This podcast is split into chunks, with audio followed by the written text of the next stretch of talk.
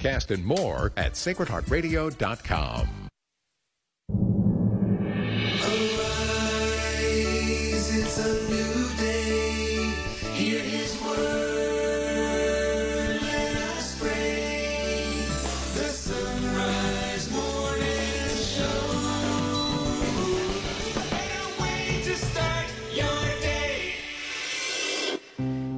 Tuesday, the 5th of September. It's the feast of Mother Teresa of Calcutta.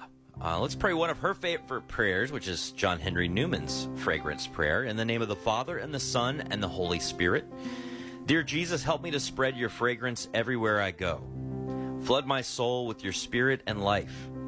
Penetrate and possess my whole being so utterly that my life may only be a radiance of yours. Shine through me and be so in me that every soul I come in contact with may feel your presence in my soul. Let them look up and see no longer me, but only Jesus. Stay with me, and then I shall begin to shine as you shine. So to shine as to be a light to others. The light, O Jesus, will be all from you. None of it will be mine. It will be you shining on others through me. Let me thus praise you the way you love best, by shining on those around me. Let me preach you without preaching, not by words, but by my example, by the catching force of the sympathetic influence of what I do, the evident fullness of the love my heart bears for you. Amen. Mother Teresa, pray for us. And while we're at it, St. John Henry Newman, pray for us as well. It is the Son Rise Morning Show. Thank you for being along on a Tuesday morning. I'm Matt Swaim. Anna Mitchell has news. Paul Lockman at the controls. Hope you had a great Labor Day. We're coming back in on a Tuesday, ready to get you back on track. Father Boniface Hicks will have some thoughts on Marian prayer and the Rosary for us. We've been going through his book, Personal Prayer, A Guide to Receiving the Father's Love. Marlon De La Torre from the Diocese of Columbus will discuss teaching and evangelization. We'll dig more into the life and witness of Mother Teresa with Danielle Bean and how she shows us uh, how to live holiness in the daily grind. And then Dr. John Cuddeback from Christendom College will talk about ending summer intentionally. So stay with us if you can. Right now it's two minutes past. Here's Anna Mitchell with news. Good morning. Pope Francis is back in Rome today after a long weekend in Mongolia. The Holy Father paid his customary visit yesterday to pray in thanksgiving before the icon of the Salus Populi Romani in the Basilica of St. Mary Major upon his return home. From Vatican Radio, Deborah Castellano Lubov has more. He went there to offer his closeness to the small and lively community of Catholics, numbering less than 1,500 in the whole country. More than 90% of them live in the capital. It is such an intimate group that they were all more or less able to gather together at the events, including the first papal mass ever in the country, and even all together in one photo op with Pope Francis. Monday, the Pope's apostolic journey marking his 43rd apostolic visit abroad and his 61st country visited as Pope drew to an end. The final event of his visit to Mongolia was a stop at the House of Mercy, a church run clinic for the poor and refuge for victims of domestic violence and homeless people. The Pope inaugurated and blessed the charitable work and expressed his gratitude to the Church in Mongolia for showing such great care and concern for people facing economic difficulty and marginalization. I'm Deborah Castellano Lubov. Before leaving Mongolia, Pope Francis said it's incumbent on religious leaders to choose fraternity over fundamentalism. The Holy Father led an interfaith meeting Sunday morning in Mongolia, sharing the stage with representatives from a dozen other faiths. The Pope said, We are called to testify to the teachings we profess by the way we act. We must not contradict them and thus become a cause of scandal. Those joining Pope Francis on stage included representatives from the Russian Orthodox Church, Judaism, Buddhism, Hinduism, Islam, Shintoism, Mormonism, and evangelicalism. Here in the United States, a heat wave is expected to bring 100 degree temperatures to tens of millions this week. The eastern and central U.S. were sizzled over the holiday weekend, with some cities seeing record highs. It's likely to be between the lower and high 90s in places today like Philadelphia, Washington, D.C., New York City, and Chicago.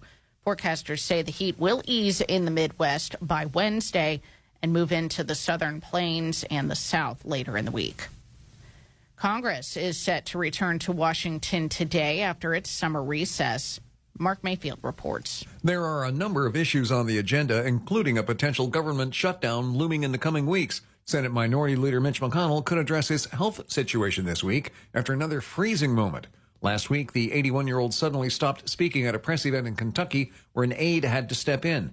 A similar freeze moment also happened back in July. I'm Mark Mayfield. Russian President Vladimir Putin plans to meet with North Korean leader Kim Jong un this month. That, according to multiple reports, which cite the U.S. and allied officials. According to the officials, the leaders will meet on the east coast of Russia to discuss the possibility of North Korea providing weapons for Russia's ongoing war with Ukraine. Last week, the White House said Putin and Kim Jong un have exchanged letters and arms negotiations between the two countries were advancing. And too much screen time is being linked to developmental delays in children. That, according to a new study published in the journal JAMA Pediatrics. Researchers looked at data from 7,000 kids and found that two or more hours of screen time increased the likelihood of developmental delays, especially in problem solving and communication. One year olds were 61% more likely to have delayed communication skills at age two when they spent more than two hours in front of TVs or cell phones compared to kids who spent less than one hour in front of screens a day. The risk went up nearly five times for children who had more than four hours of screen time. Well, yeah, So- if you're staring at a screen, you don't know how to look somebody in the eye. So, I mean, Well, that's there's that. the extent of communication. So I don't know if you have this conversation in your house With my So, one year old? well, I have. I mean, I, I have it to this day. I'm sure that as you go along the list, you know there are there are other studies to be done. Mm-hmm. I was talking to my son yesterday. I was like, I don't want you watching that. You know, he's like, What do you mean? Like, can I watch something else? I'm like, No. He's like, Well, what's the issue with it? Well, it's not even necessarily an issue with the show that you're watching. It's the fact that you're watching just like anything. Go run this, go dig in the dirt, go like smash Exactly. a bug, go like get in a bike wreck. Yeah. I don't care. Just do do something dirty. Oh my gosh. You know what Freddie did over the weekend? Got in a bike wreck, Yes. Well, a scooter wreck. a scooter into, wreck. Into the grill. He burned his Okay. fingers. Oh, oh, like the charcoal grill. I thought you meant like the grill of your car. No. Well, he does that all the time. That doesn't Yeah. even faze him. Wow. No. We used to put basketball marks all over my parents' van. Yeah. Now they just now they just crash into Now they the just front of crash the car. twice. Yeah, in the driveway. You know. The Son Rise Morning Show continues. I'm Matt Swaim, joined now by Father Boniface Hicks. He, along with Father Thomas Acklin, wrote a book called uh, Personal Prayer, A Guide to Receiving the Father's Love. And today we talk about Marian prayer. Father, good morning. Good morning, Matt. Great to be with you. So this is a tricky one, and uh, I could just default to, and maybe you could default to, too, the fact that we didn't grow up Catholic, and the Marian prayer thing can be a little weird for us. But I want to zero in on Catholics who've been praying Marian prayers their whole life, but aren't sure necessarily exactly what they're doing, especially when they're doing them in a repetitious prayer like the Rosary. So, what First of all, why is it that we're involving Mary in our prayer in the first place? Yeah, I, I think a, a nice Catholic intuition, and it's certainly the, the wisdom of God, is is more relationships is better. I, a lot of times there's a there's a kind of complaint or an excuse or something like, well, why can't I just go directly to God or directly to Jesus? Well, it's like, well, why have any relationships at all? I mean, why are we having a conversation about this? Why are you even asking me? Why don't you just go directly to Jesus? Uh, obviously, we're we're mediating God to each other all the time. None of us came to know Him except through somebody else, and in fact, through a lot of somebody else's. Not only in the words that were exchanged, but in the very experience of love, being raised by uh, parents who took care of us and being looked after by other people who are really sharing God's love with us. Ultimately, we sometimes think of it that way more than others. It's more explicit, but uh, in any event, we're more relationships is always better. And so, uh, also in terms of the communion of saints, just because people have died doesn't mean that we're suddenly the relationship is is gone. It's changed, not ended. And so, uh, what relationships would we have that would help us to grow closer to God and, and really closer to each other? Well, the Mother of God is uh, is a really important one, and and Mary actually sits in a place uh, of uh, a very central place, being herself the type and figure of the church, uh, and she's really the face of the church, we could say, and and she's so closely united with Jesus because he chose her as his own mother and loved her more than all of us do. And so loving her uh, really makes a difference. And and one of the ways to love her then is to come back to your uh, question. Your point is through the rosary or through some other Marian devotions to put some words to it to uh, how we how we can love her and know her. You know, I can't help but think as we you know here at the beginning of September celebrate the feast of Mother Teresa and how Mother Teresa, one of her favorite prayers was John Henry Newman's fragrance prayer, uh, which I use from time to time here on the show. And uh, at the end of that prayer, uh, John Henry Newman writes, Let me praise you the way you love best by shining on those around me. Let me preach you without preaching, not by my words, but by my example, by the catching force of the sympathetic influence of what I do the evident fullness of the love my heart bears to you. In many ways, like that sentiment is perfectly captured in Mary. So when you meditate on the mysteries of the rosary, you are I mean essentially Mary is preaching to us without preaching. It's it's kind of like asking her to sort of show you like to kind of give you a window into these moments of her relationship. I mean, it's not like you're learning like an apologetics argument for Mary. It's it's more like experiencing that that relationship, and I think that's something that we can get because we do that with our with our family members. Well, we don't we don't know this relative of ours personally who passed on, but we know people who did know him. Like, give us a sense of who they were. You know, I mean, there is a sense mm. that you get that in the Rosary. Yeah, that's that's really beautiful, it, and not even just in an informational uh, sense like we might about a relative who died, but uh, we also see the love actually forms us. Love uh, transforms us. And so the way that Mary herself is formed, to know her is to know Jesus. We, we, we come to know somebody who would choose this person as a mother, who would love this person in this way. We, we come to know uh, Jesus just through the, the very way that Mary has been formed by, by his love for her and the way that, that she also loved him. And then certainly explicitly, it's, it was uh, John Paul II's theme after dedicating the third millennium to uh, contemplating the face of Christ. He then very quickly had a year of the Rosary in which we contemplated the, the, the face of Christ through Mary. We looked at his face through her eyes and saw his mysteries through her eyes and contemplated them through her heart. So it really brings us more deeply into all of those beautiful truths, uh, mysteries of our faith.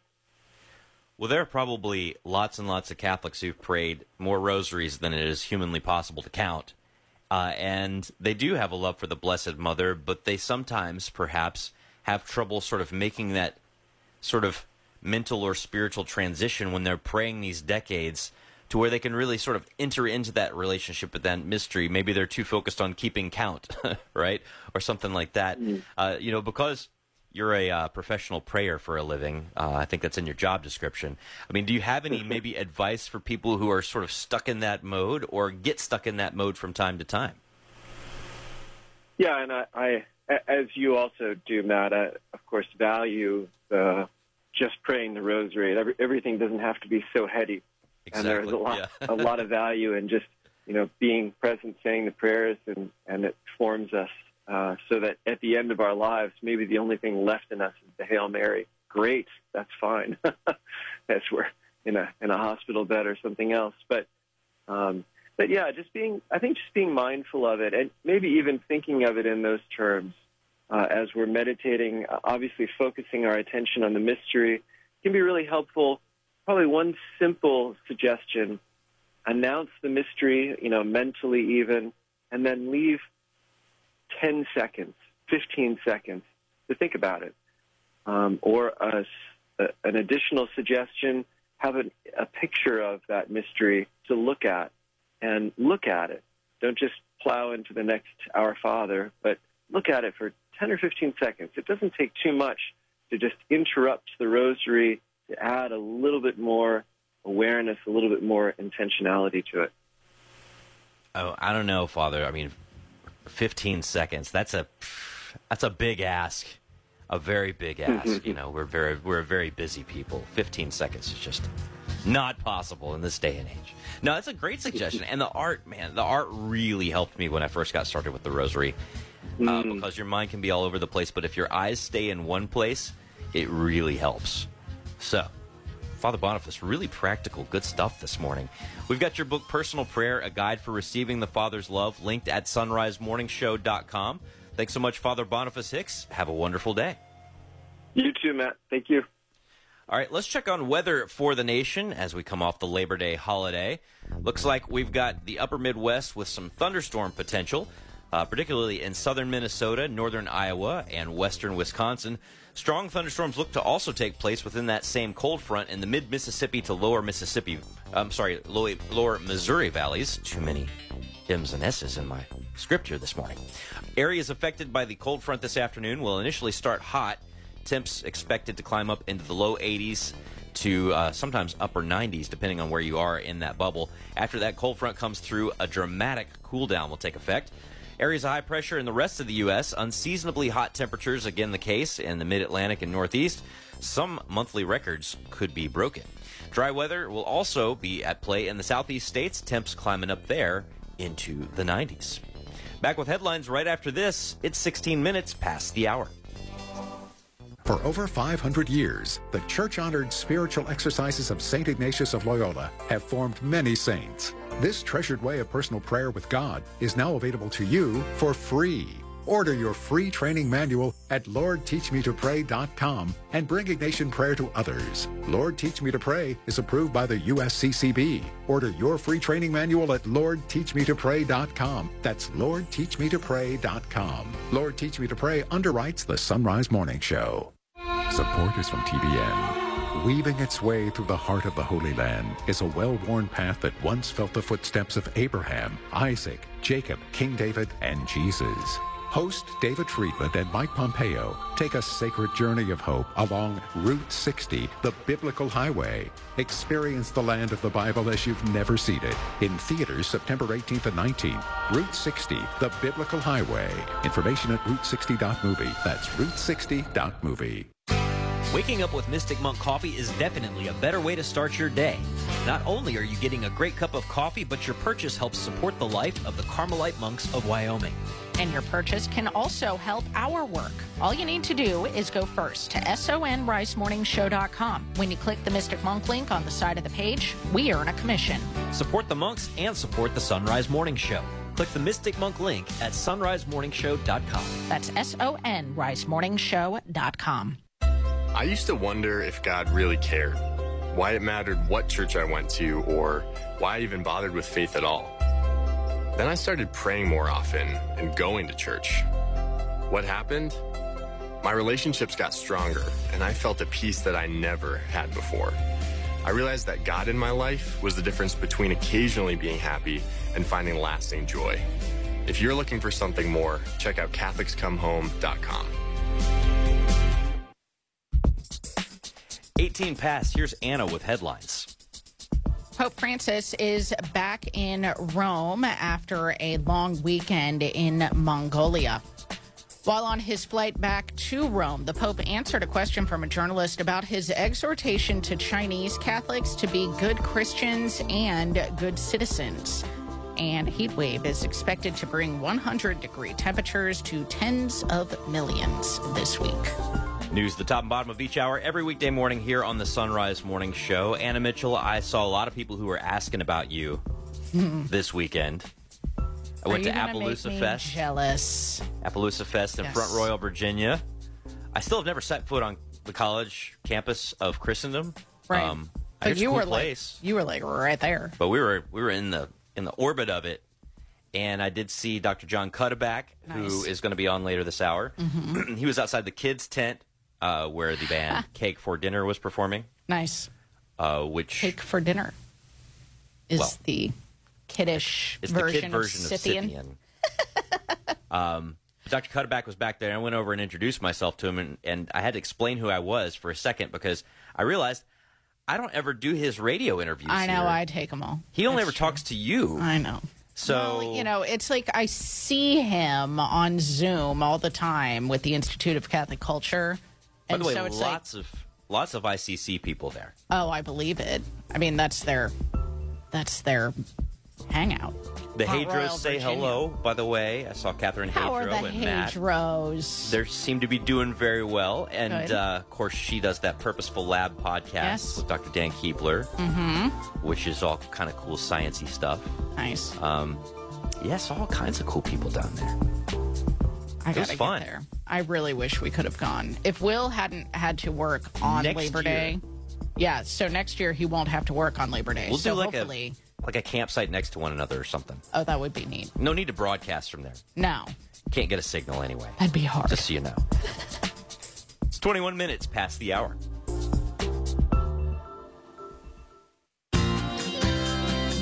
I'm Father Rob Jack. Join me this afternoon for Driving Home the Faith, and Dr. Joseph Sala will give us the news from the National Catholic Bioethics Center. Alan Migliorado will share the Adventure Catholic Parenting Tip. I'll talk about the need to speak to people about Jesus Christ, with frequent traffic and weather to get you home safely. That's this afternoon beginning at 4 on Sacred Heart Radio. You're on the road to Christ the King. Driving home the faith. The Cincinnati chapter of Legatus is a national network of Catholic business owners, CEOs, and managing partners facing the challenges of faith, family, and business each day. We meet once a month with our spouse for a Mass, dinner, and speaker. We have the support of the Archdiocese of Cincinnati and many members throughout the parishes, including yours. We would appreciate the chance to share what we are about with you and enjoy Mass together soon. Contact us at cincinnati at legatus.org. That's cincinnati at legatus.org. Support for Sacred Heart Radio is from Honda East. With their exclusive Life Care Plus protection, if something goes wrong with your new Honda, you're covered. Me Honda East. Get the car that I want. Online at HondaEastCincy.com. On Saturday, September 9th, Americans throughout the United States will honor the memory of more than 60 million unborn victims of abortion during the National Day of Remembrance for Aborted Children. Please join in prayer at Gate of Heaven Cemetery in the Baby Garden, Saturday, September 9th at 9 a.m., 11,000 Montgomery Road, Cincinnati. More information at Gate of Heaven Cemetery, 513 489 0300. Please bring a folding chair and umbrella for your comfort. Support for Sacred Heart Radio is from Fred Espenschied Plumbing. For plumbing and remodeling, Fred brings 55 years of experience to his work. Licensed in Ohio and Kentucky. Fred Espenschied, your pro-life plumber. 859-441-0950. 859-441-0950. It's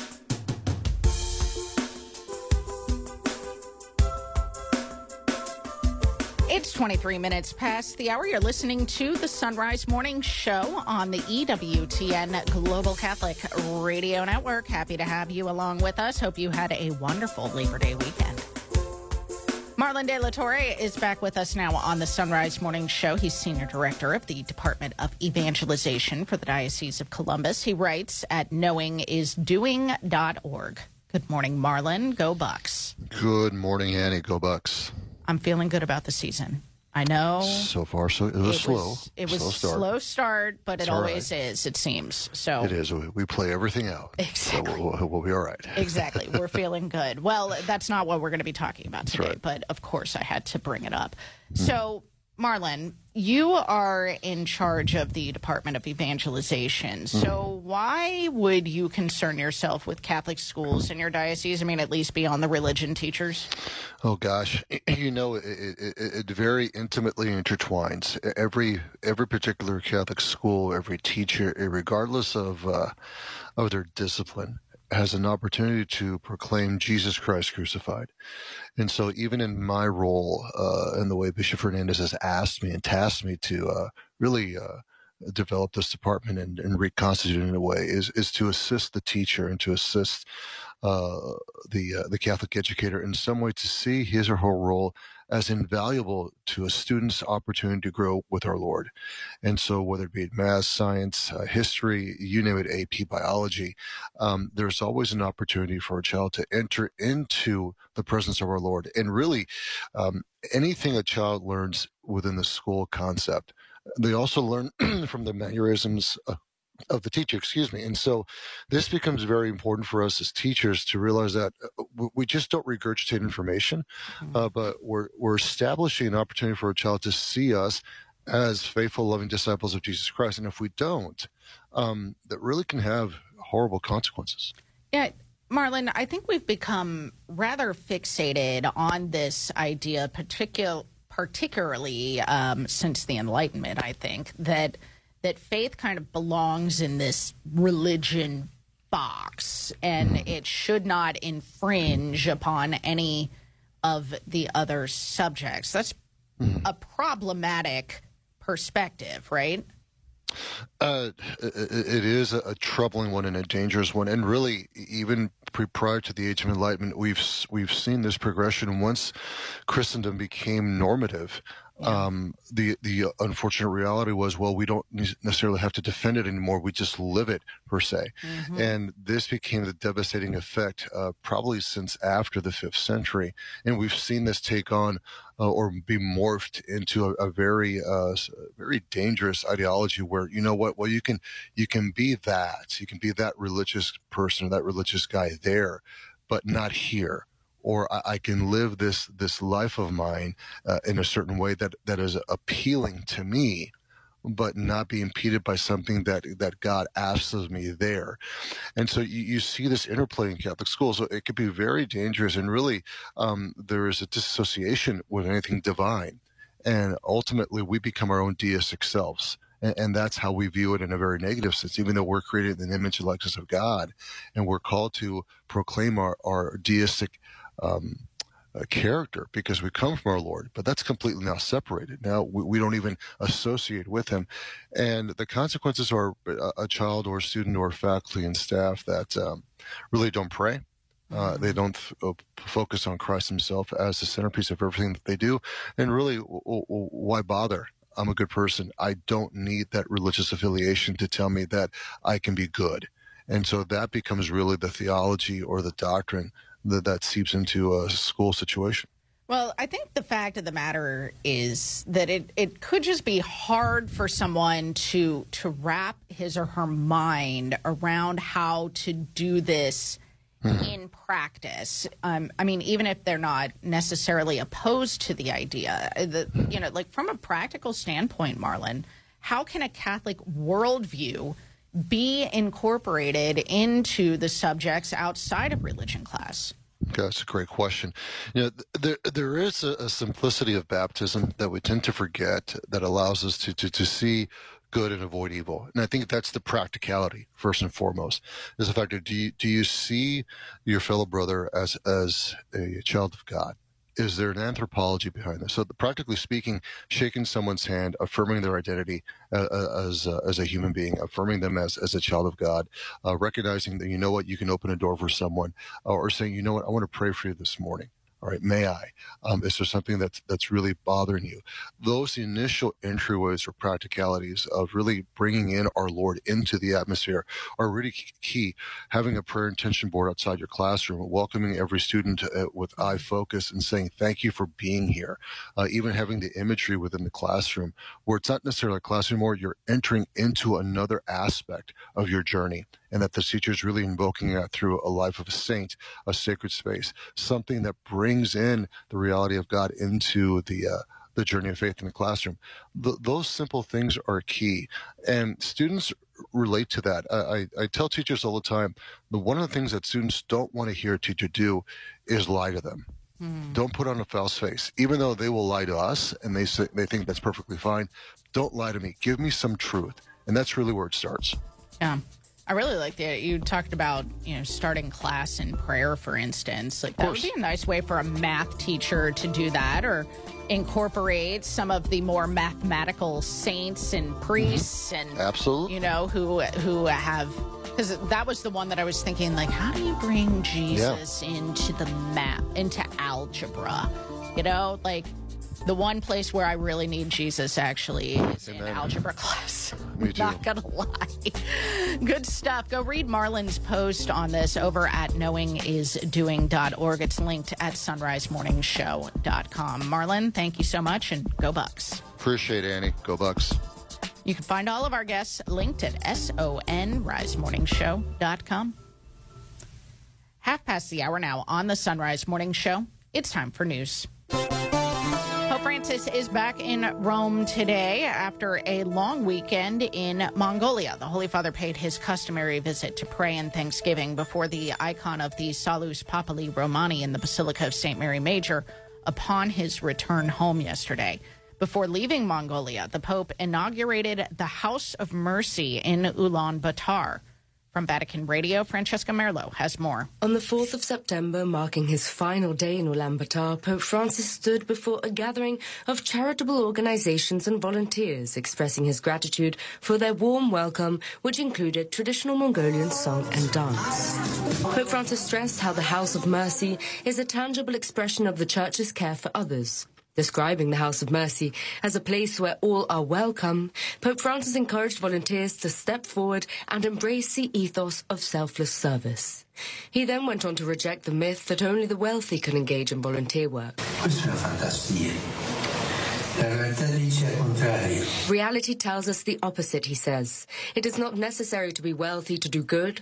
Rather, almost always, it is people of modest means who choose to devote their time, skills, and generosity to caring for others. The Holy Father also emphasized that charity should not become a business. Charity demands professionalism, but charitable works should not turn into business, he said. Rather, they should retain their freshness as works of charity, where those in need can find people ready to listen to them with compassion, regardless of whatever pay they may receive. Per fare davvero del bene, ciò che è indispensabile è un cuore buono. In closing, Pope Francis thanked all those involved in charitable works and extended his blessings to them. He urged everyone in their charity to pray for him too and called upon the citizens of Mongolia to embrace volunteer work and foster a culture of compassion for the common good. I'm Francesca Merlo. While on the flight back to Rome from Mongolia, the Pope answered a question from a journalist about his exhortation to Chinese Catholics to be good Christians and good citizens. While Mongolia borders China, Chinese bishops were not allowed to attend papal events. When asked about relations with China, the Holy Father said, quote, "The relationship with China is very respectful. I personally have great admiration for the Chinese people. The channels are very open for the appointment of bishops. There is a commission that has been working with the Chinese government and the Vatican for a long time.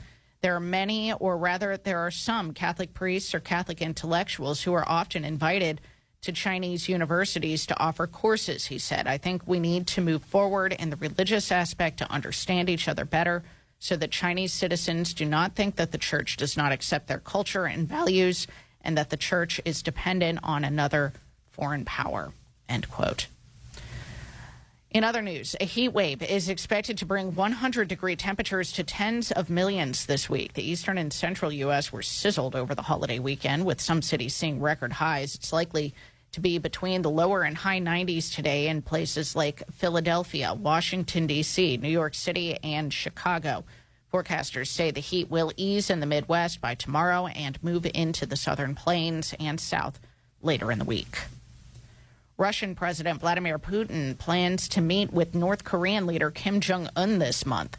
Brian Shook reports. That's according to multiple reports which cite U.S. and allied officials. According to the officials, the leaders will meet on the east coast of Russia to discuss the possibility of North Korea providing weapons for Russia's ongoing war with Ukraine. Last week, the White House said Putin and Kim Jong un had exchanged letters, and arms negotiations between the two countries were advancing. I'm Brian Shook. First Lady Jill Biden has tested positive for COVID 19. Her office confirmed the news yesterday, saying the 72 year old is experiencing mild symptoms. She's expected to remain at the home, their home in Delaware. Meantime, the White House says President Biden tested negative for the virus yesterday evening. He'll test, quote, at a regular cadence this week and monitor for symptoms. The president is scheduled to leave the U.S. on Thursday for the G20 summit in India before heading to Vietnam. And the damage done to Death Valley by Tropical Storm Hilary may take years to repair. That's the opinion of experts who are surveying the area after a year's worth of rain fell in just a matter, matter of hours. That's the news. It's 35 minutes past the hour. The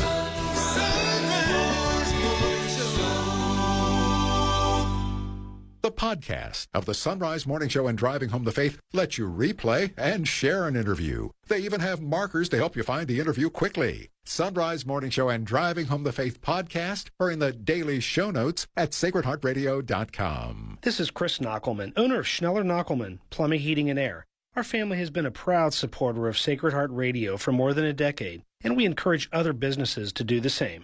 Find us at skpha.com. skpha.com. Why wait in endless lines at the pharmacy when Brosart Pharmacy, a proud supporter of Sacred Heart Radio, can fill your prescriptions in a timely manner with high quality? Brosart Pharmacy, fast, friendly service without the wait. 513-941-0428. Support for Sacred Heart Radio is from St. Michael's Rosaries and Religious Articles in Miamisburg, featuring beautiful custom rosaries and thoughtful Christ-centered gifts for weddings, priestly ordinations, and any occasion.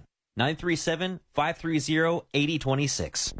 It's 24 minutes before the hour on this feast of St. Teresa of Calcutta, Tuesday, September the 5th. Your forecast is brought to you on Sacred Heart Catholic Radio by Schneller Knochelmann Plumbing, Heating, and Air, online at skpha.com. Got some storm possibilities today. Right now, it's kind of muggy with temperatures in the upper 60s as you're heading out the door. For Cincinnati, partly cloudy skies today with some pop up afternoon storms and hot, a high of 92 degrees. Partly cloudy and muggy tonight with an overnight low of 70. Partly cloudy with some spotty storms possible tomorrow and a high of 87.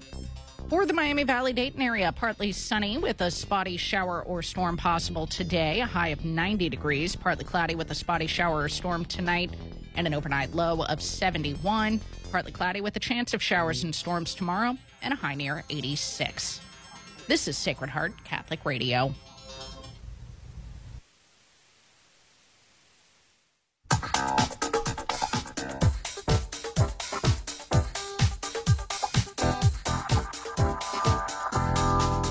It's 37 minutes past the hour, and you're listening to the Son Rise Morning Show on the EWTN Global Catholic Radio Network. Danielle Bean back with us now on the Son Rise Morning Show. Connect with her, invite her to speak through her site, daniellebean.com. You can listen to her Girlfriends podcast through goodcatholic.com and join the community at girlfriendscommunity.com. Good morning, Danielle. Good morning. How are you? I am doing great and excited to get to talk about Mother Teresa with you today. I mean, so much can be said about her love for the Lord, about her work for the poor. I mean, she's admired by Catholics and non Catholics alike. She got the Nobel mm-hmm. Peace Prize. Yeah. And used her platform in that way to uphold the dignity of the human person from conception to natural death, to uphold the dignity of the family. I mean, Mm-hmm. all of this, such an encouragement to those of us who are trying to raise a family, don't you think? Absolutely. She's such a powerhouse, four foot tall little powerhouse. I mean, there's just, I'm amazed by her. And she's been such a gift to us, sort of a, a modern age saint. Because, you know, I remember when she was living. And so, what a beautiful gift to be able to pray to her in heaven now, especially in our motherhood. Yes. So, what do we learn about motherhood from a woman who was a consecrated virgin? virgin? Right. I mean, I think this is the, such a powerful example of the universality of the call to motherhood for women that, you know, we're all called to be mothers, as St. John Paul II taught us, but it, it expresses itself in so many different ways that are so beautiful and inspiring. And Mother Teresa's motherhood is such a powerful example of exactly that. She was a mother to so many souls. She was saving people on the streets of Calcutta.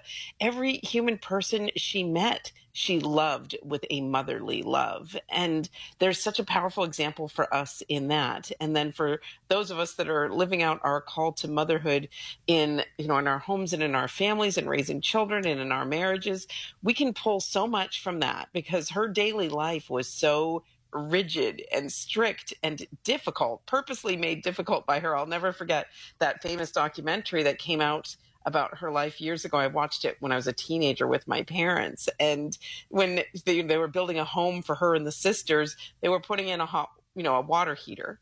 And she was like, I don't need that. I was like, wait a minute.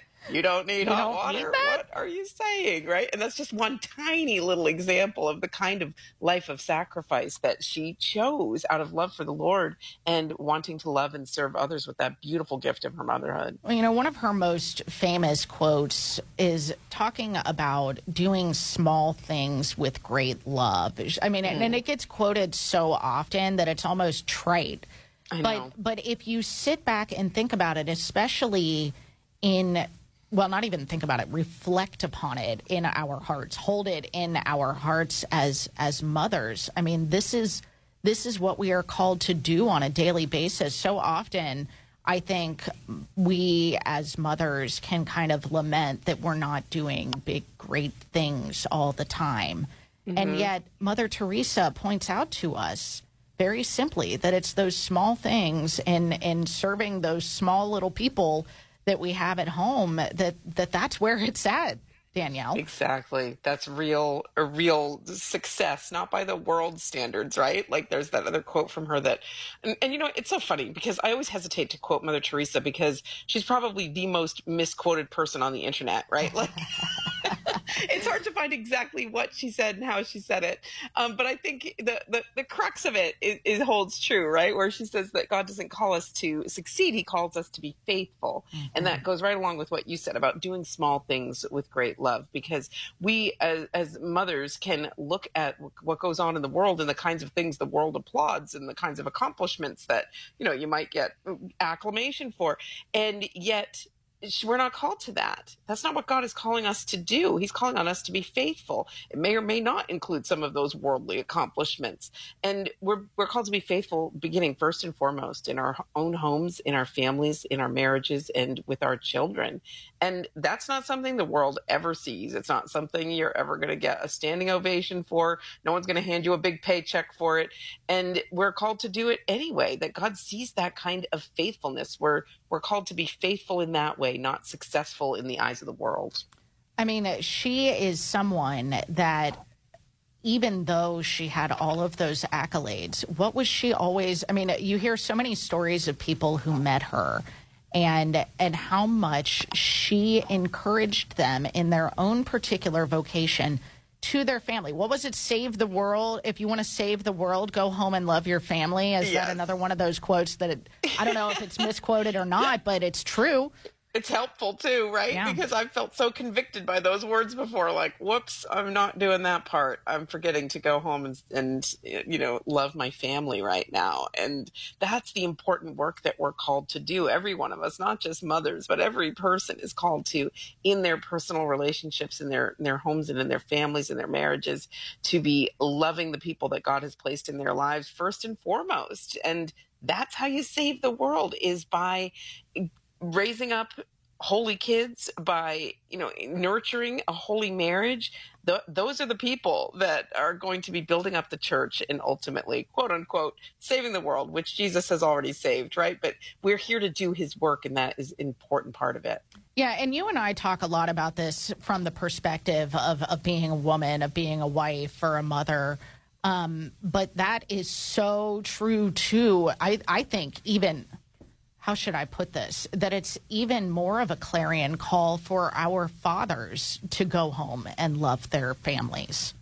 Oh, I hear that. I hear that. You know, our, our culture encourages people, and even in some parts of the church, I see this encouragement of like fathers as just a, a paycheck, right? Like that's Right. the most valuable thing you can do for your family. And absolutely isn't true. And so, you know, go home and love your family. Find a way to love your family first and foremost.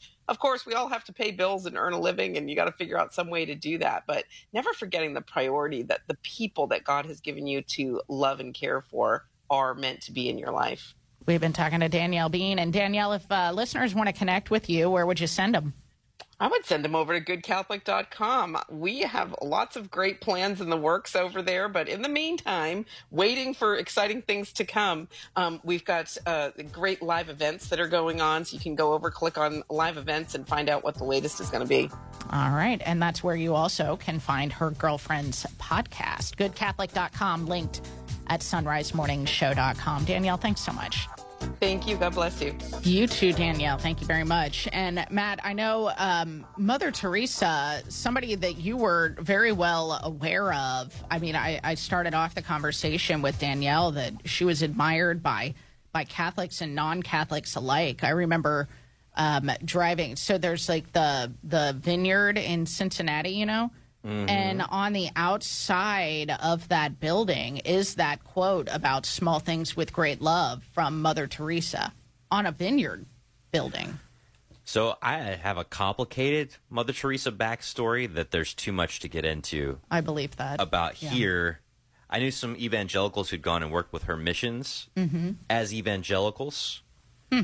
Um, I also knew people who were like, "Yeah, Mother Teresa's kind of a weirdo. She thinks Mary should be added to the Trinity."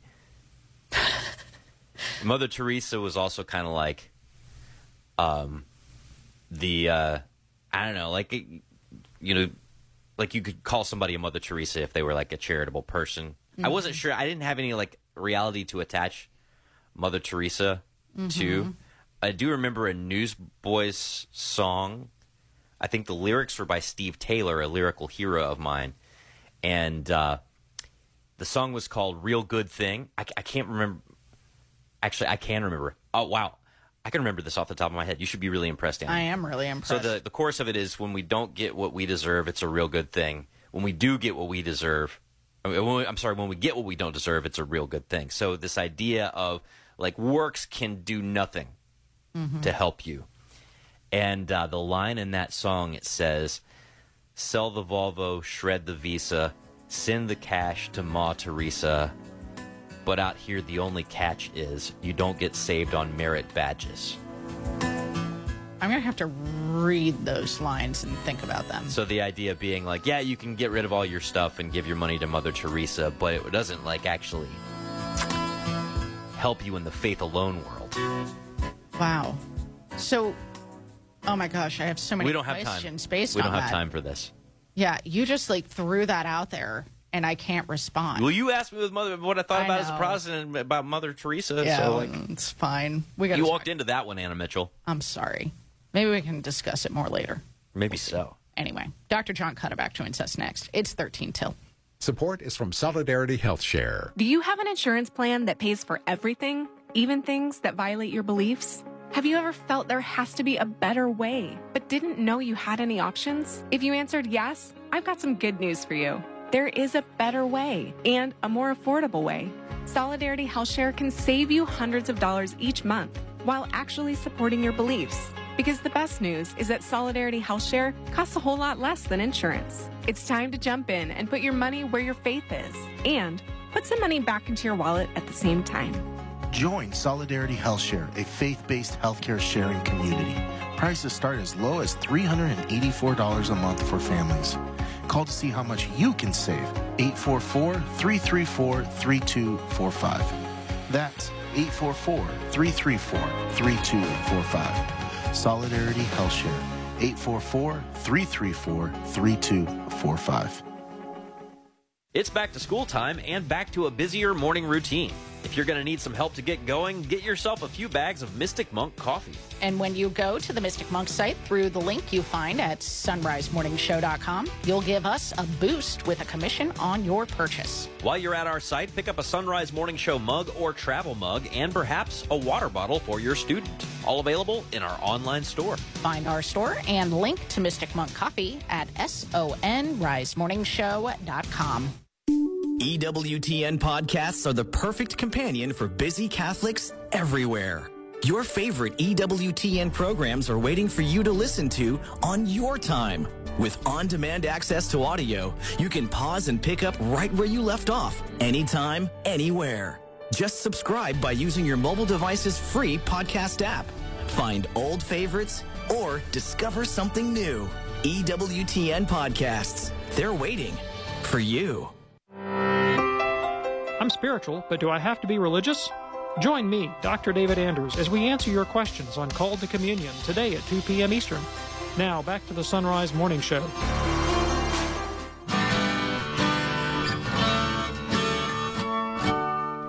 Welcome back to the Son Rise Morning Show Dr. John Cuddeback. He's a philosophy professor at Christendom College. You can take his Man or Woman of the Household course at his site, life-craft.org. And I'd encourage you to read his blog there as well. Dr. Cuddeback, good morning.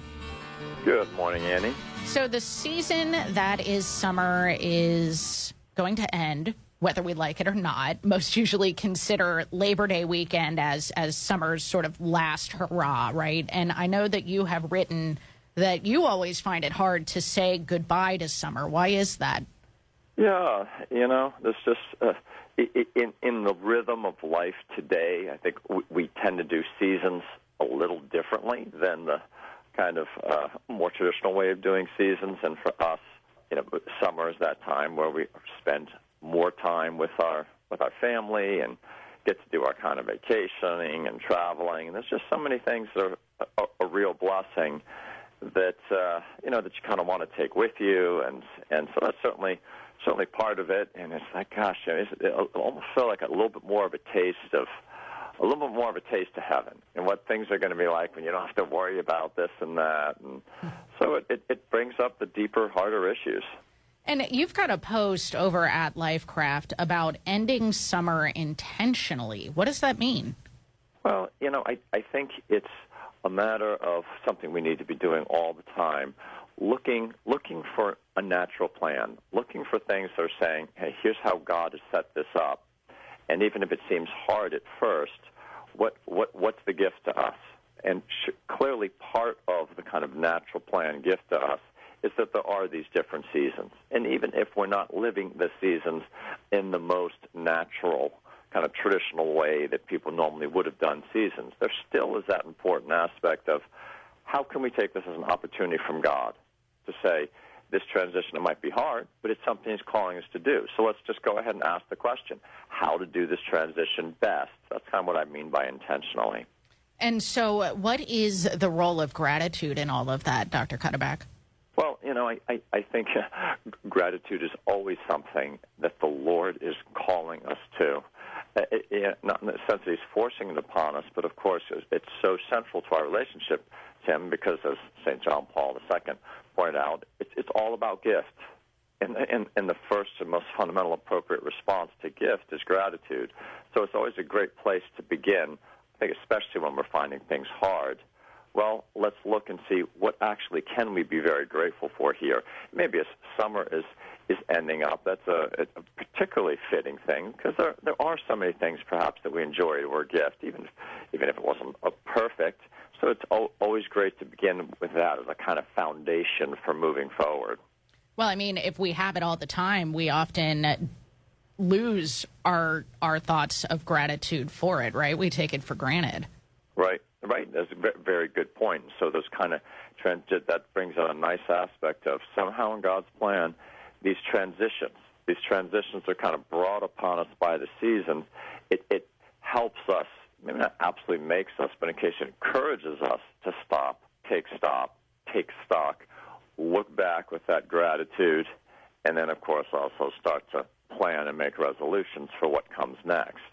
What sort of wisdom do we gain from the ancients about the changing of seasons and how we can apply that to our lives?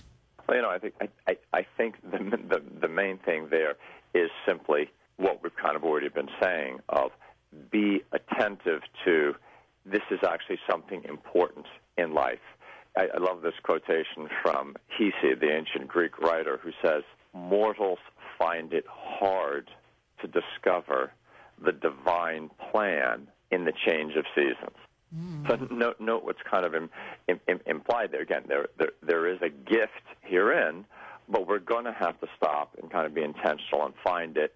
And there's so many things in Scripture uh, too. I love the line in, in Ecclesiastes. You know, there's a there's a time there's a time for everything, these seasons are part of the gift. So we need to start to just kind of open our eyes to that. Yeah, absolutely. I mean, God certainly made the world this way with the changing of the seasons, and we see all over Scripture how nature can give us insight into our lives. I mean, Dr. Cuddeback, I have to say, um, I am not quite like you in this, that I often spend my summer longing for the fall. It's my favorite season. I mean, I love the temperature of the fall, the wardrobe that I get to wear to match that temperature. I love the colors of the season. I love the flavors of the season. I mean, I even loved going back to school when I was in my school days. So, do you think the idea of having gratitude ahead of time um, for the things that are to come could be part of of ending summer intentionally? That's great. I, lo- I love it. I, I, absolutely. Because if, if nothing else, the change brings out a kind of recognition of these different aspects of life.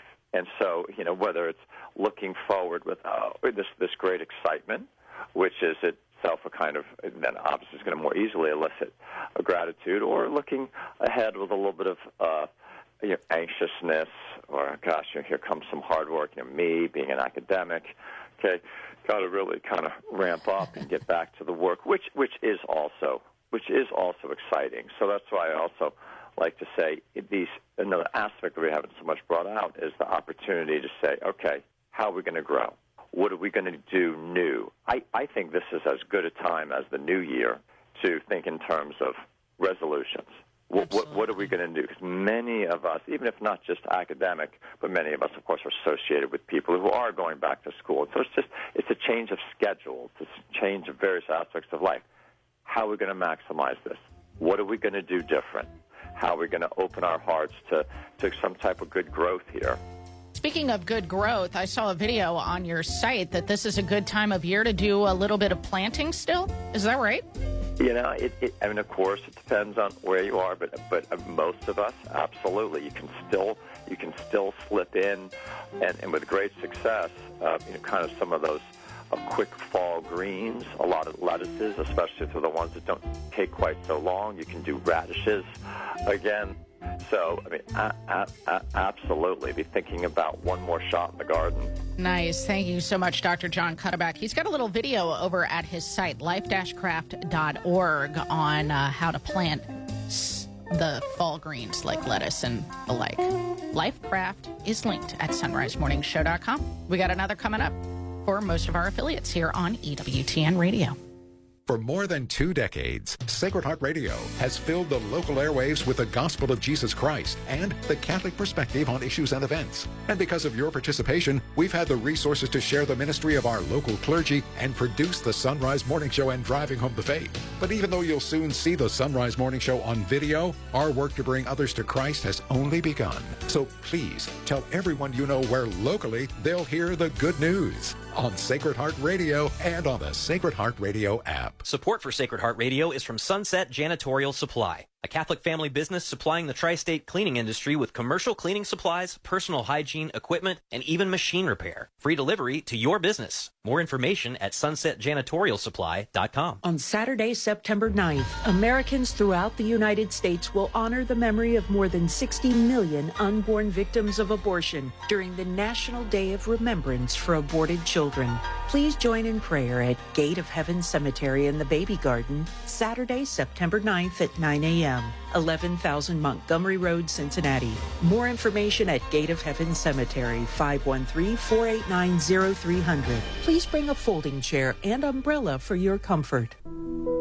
Offering Catholic retreats based on Ignatian spirituality, the Jesuit Spiritual Center invites you to a weekend of prayer and renewal led by various retreat masters, including Father Michael Graham. Join others for a weekend of silence as you experience the great treasures of the spiritual exercises of St. Ignatius of Loyola. Register now at JesuitSpiritualCenter.com. JesuitSpiritualCenter.com. That's JesuitSpiritualCenter.com. JesuitSpiritualCenter.com.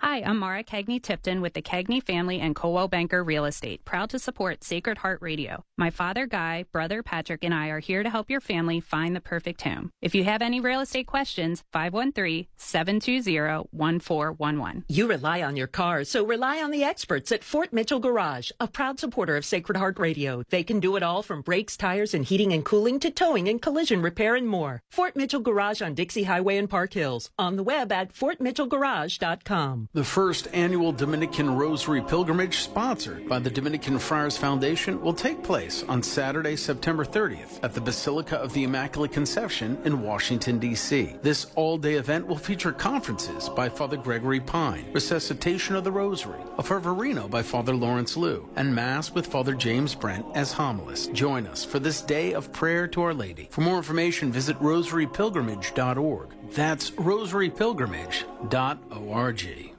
This is Father John Paul Walker, pastor of St. Gertrude in Madeira. Thank you for listening to Sacred Heart Catholic Radio. 740 WNOP Newport, 910 WPFB Middletown, or get the app, stream, podcast, and more at sacredheartradio.com.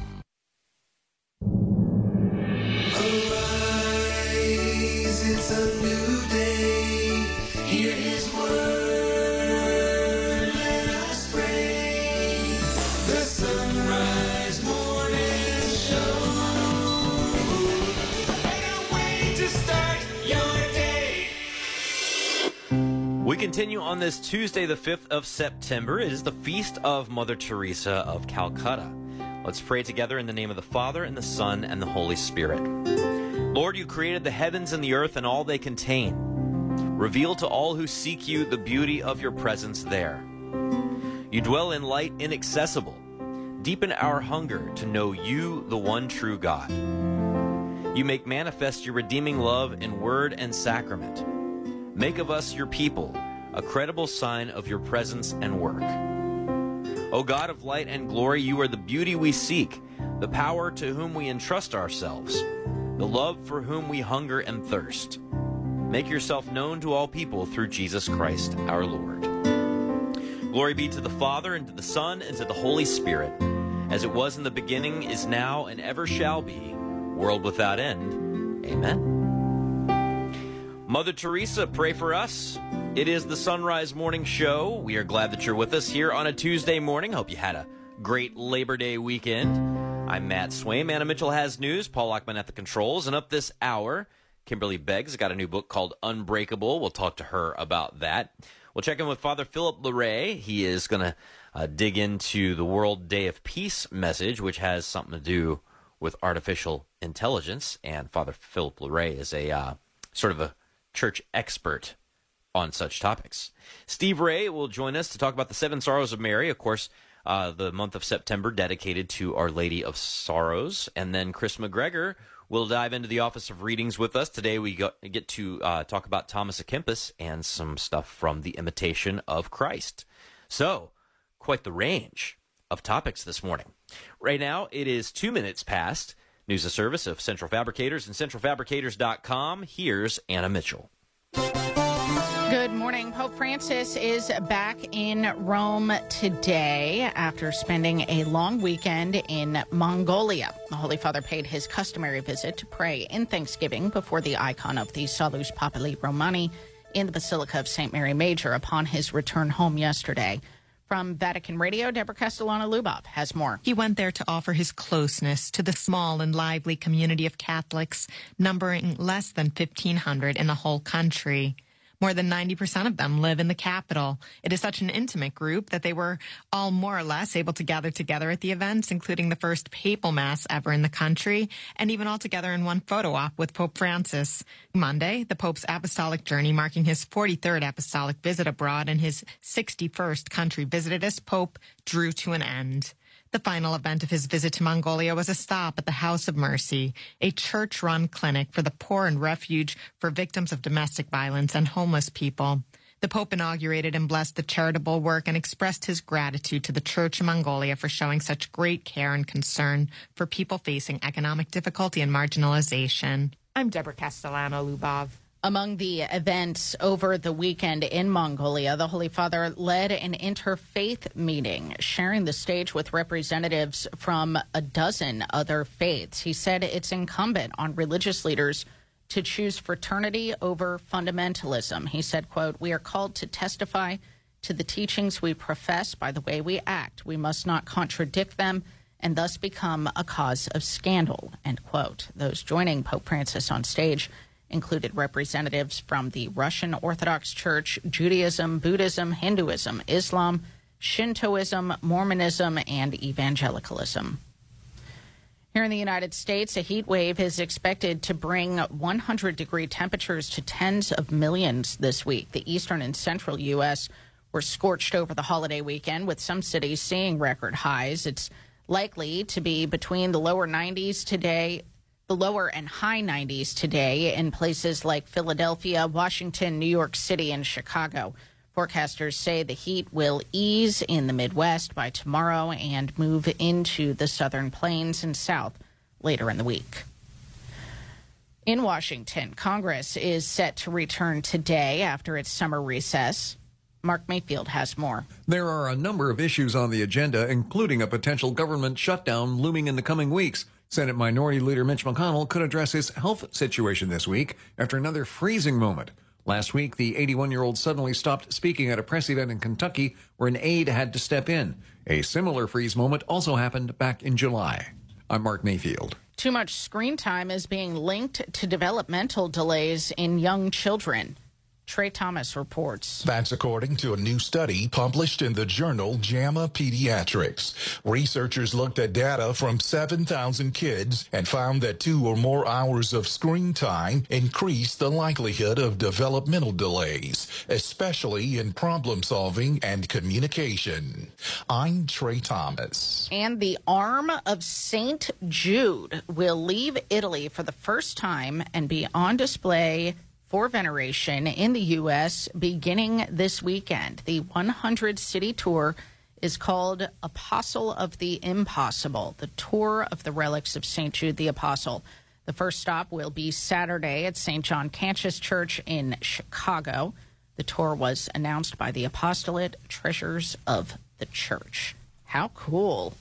The arm of St. Jude. The arm of St. Jude. Wow. That's pretty wild. I know. Does it have the how much of the arm? I don't know. Like are we talking like forearm Let me see. or up to like upper arm? I'm going to look up St. John Cantius in Chicago and see if they have Or are we talking like- in here. The ball and socket up through the shoulder? Major relic of St. Jude. By the way, Jude, Oh, it looks like you don't um, have to carry the world upon those shoulders. it shoulders. looks like a bit of his forearm. It's in this interesting reliquary where it like looks like kind of a sleeve with um, a hand in like his hand is formed in blessing. You know, the three fingers. Sure. Um, yeah. Wow. So Well, it that looks would be like pretty uh, awesome. yeah, it looks like part of his forearm, like from his elbow up to his wrist, is the relic encased in what looks like a statue of an arm. Well, that is pretty awesome. Yeah. Might have to make a trip to go see the Chicago. arm of St. Jude. Well, I'm trying to Chicago. see if there's. Oh yeah, there is a website here, treasuresofthechurch.com. You got to put that on Facebook. Okay. And we'll see. I'm sure they have a some sort of, you know, listing of all of the different churches that will be hosting on the. St. Jude arm tour. I like that. I like it a lot. Well, today is Tuesday, September the 5th. Happy to have you along with us after a long weekend here on the Son Rise Morning Show. It's 8 past. Joining us now on the Son Rise Morning Show is Kimberly Begg. She's got a new book from Tan Books, Unbreakable Saints Who Inspired Saints to Moral Courage. Kimberly, welcome to the show. Oh, thanks so much for having me on. First of all, can you just tell us what you set out to do in writing this book? I set out to help parents raise saints. Hmm. We are living in a time of great confusion in our world where even a lot of Catholics just don't know who they are and why they're made, that they were children of God, meant to go out in the world and to live courageously for Christ.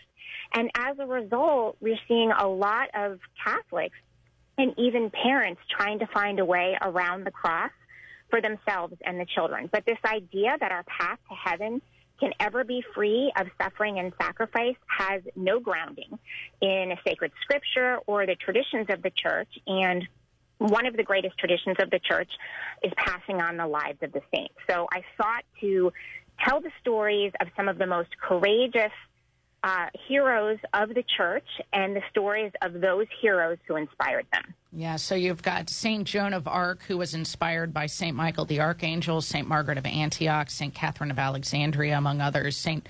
Jose, um, Jose Sanchez del Rio, who was inspired by Our Lady of Guadalupe and St. Juan Diego, St. Tarcisius. I cannot wait to talk to you about that story someday. Uh, Blessed Jerzy Popieluszko and uh, how he was inspired by St. Maximilian Kolbe and Cardinal Wyszynski and, and Pope John Paul II. And then I want to talk to you today about St. Teresa of Calcutta, Mother Teresa, because her feast day is September 5th. And I'm sure she was inspired by many saints, Kimberly, but the one whom you've chosen to highlight in the book is the inspiration of, of St. Therese. How did Mother Teresa live the little way of St. Therese? Well, um, in, in so many different ways. You know, for one thing, like St. Therese of Lisieux, she made a vow to Christ to deny him nothing in the world. And so when she felt called to leave the safety of her Loreto order. And she loved her work. She loved the sisters that she worked with. And to live among the poorest of the poor while serving the poorest of the poor, she knew that she could not say no. And then through her ministry and through her wonderful humanitarian work, which made her a celebrity out there in the world, she again felt called to minister to the poorest of the poor, whom she considered in our modern society to be the poor, defenseless babies in their mother's womb, um, vulnerable to the evil of abortion. And she considered, by the way, not only just the babies in their mother's womb to be the poorest of the poor, but those nations and those individuals who supported the evil of abortion. So she spent the last decades of her life being a just a courageous, wonderful, beautiful advocate for life. Yeah, and she did it in such a beautiful way in in literally serving the poorest of the poor in in India and and inspiring you know hundreds of other women to to join the missionaries of charity that she founded in in helping those who were as Pope Francis likes to to talk about all the time on the literal margins of society and and people often quote her um, even non-catholics so inspired by this idea of small things with great love and of course that is straight out of the handbook of saint therese isn't it Yes, it is. Yes, it is. And they both recognize the reality of the spiritual world. So Mother Teresa, you know, ministered to people and because of their, their, their, their physical weaknesses. And she gave them food and drink and shelter and medicine. And at the same time, she ministered to them spiritually. And again, this was something that was so important to St. Therese she actually has this beautiful comment in Story of a Soul where she says, There are many souls on the brink of hell. The time has never come when I could say, Now I will work for myself. Mm-hmm. And you can just see this when time and time again, Mother Teresa was given a platform, and she took that platform to say what she felt like the Western world needed to hear most, which is that there is a reality that is greater than what we can see, and that we need to be working for our own salvation and the salvation of, of the souls that occupy this earth with us. Well, something that I learned from your book, Kimberly, you know, many listeners probably know that that written on a wall in every chapel of the missionaries of charity around the world are the words "I thirst." One of the words of, uh, or one of the last words of Christ on the cross, and this is actually a, a concept that was so important to Saint Therese as well.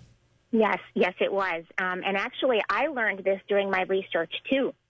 You know, I think like a lot of us, I felt like I knew Saint Therese of Lisieux and I felt like I knew Mother Teresa Yeah. before writing this book. But, you know, reading Story of a Soul over and over and over again, the way, by the way, that I believe Mother Teresa did throughout her life, because you can just see so much evidence of St. Teresa's spirituality in the way that Mother Teresa lived her life. I believe it is one of the greatest gifts that we have as Catholics to have these beautiful words. Yes, uh, St. Uh, Teresa of Lisieux wanted to quench Christ's thirst. And this was a, a concept that um, she began thinking of actually very, very young, um, as early as when she received her very, her first Holy Communion, which she considered to be the greatest, happiest, most joyful day of her life. There's a quote in the book that you have um, that that Saint Therese says, "From that day, the the cry of my dying Savior, I thirst, sounded incessantly in my heart, and kindled therein a burning zeal hitherto unknown to me. My one desire was to give my beloved to drink. I felt myself consumed with thirst for souls." and I longed at any cost to snatch sinners from the everlasting flames of hell. Kimberly, what do you hope? You you say that this is is is a book to help parents inspire their children to be saints. How do you hope that the stories of Mother Teresa and Saint Therese linked together can inspire our children?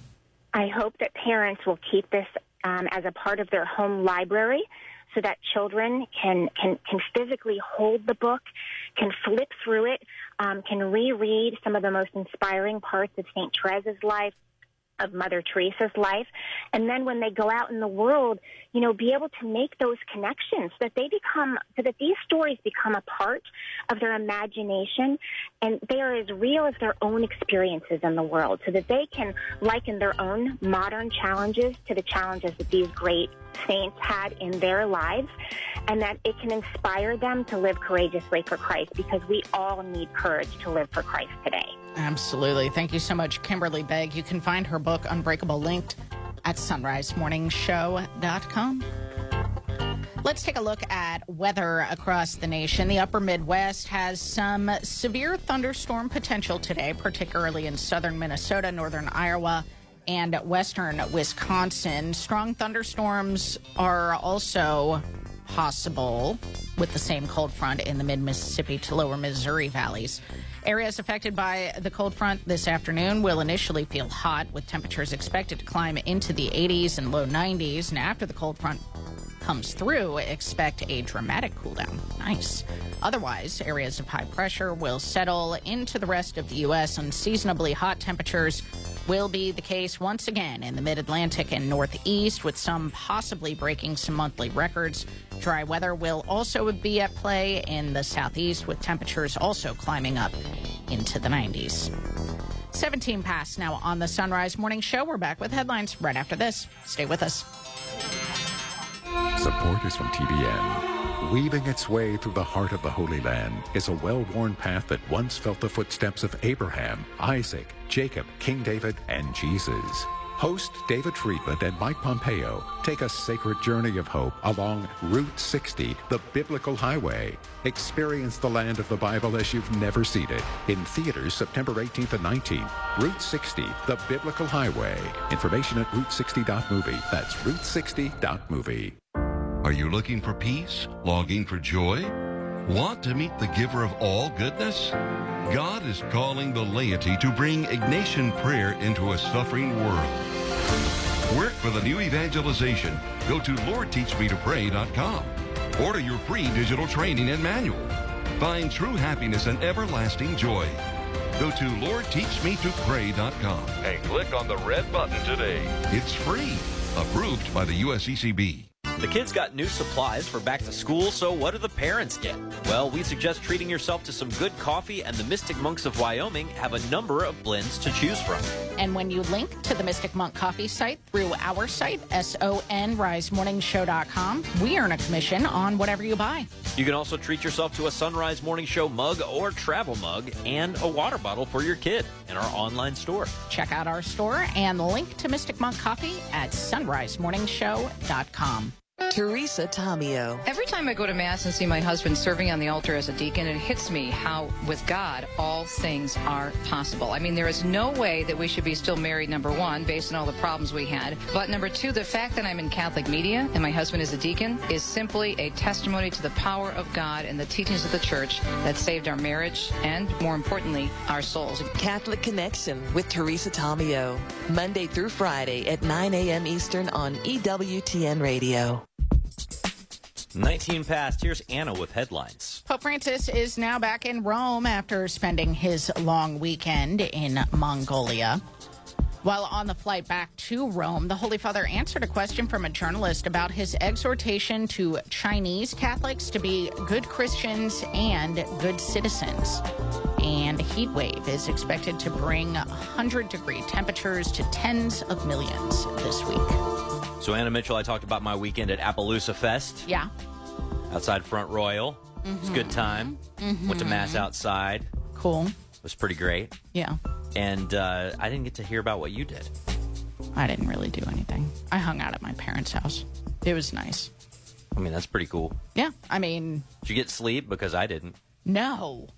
Are you kidding me? Of course. Every day that I would have off, my children would wake me up. I mean, it, in the grand scheme of things, yeah, I got a little more sleep than I normally would. I mean, I wake Mm. up at 3:45 in the morning, so like I sleep in until 6:30 and that's still almost 3 extra hours of sleep. So Yeah. I don't know why I'm complaining, but I was hoping to sleep in until at least Until like, like 11 a.m. 8, 9, 10, but of course. I was thinking about this over the weekend. You know, I know people like yourself, Anna Mitchell, who go to like the 11 a.m. mass on Sunday. oh, I go to noon- a 1 o'clock the mass. noon mass or like a 1, 1 p.m. p.m. Yeah.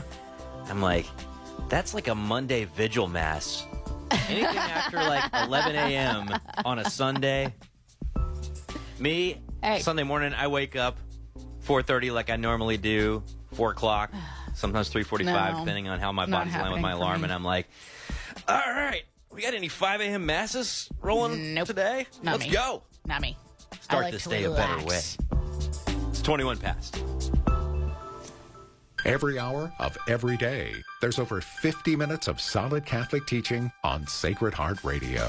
Whether we're discussing the Catholic perspective on current issues, reflecting on the heroic life of a saint, or spending an hour in prayer, every hour of every day, Sacred Heart Radio is broadcasting the good news of our salvation through Jesus Christ because of the generosity of listeners like you. Thank you.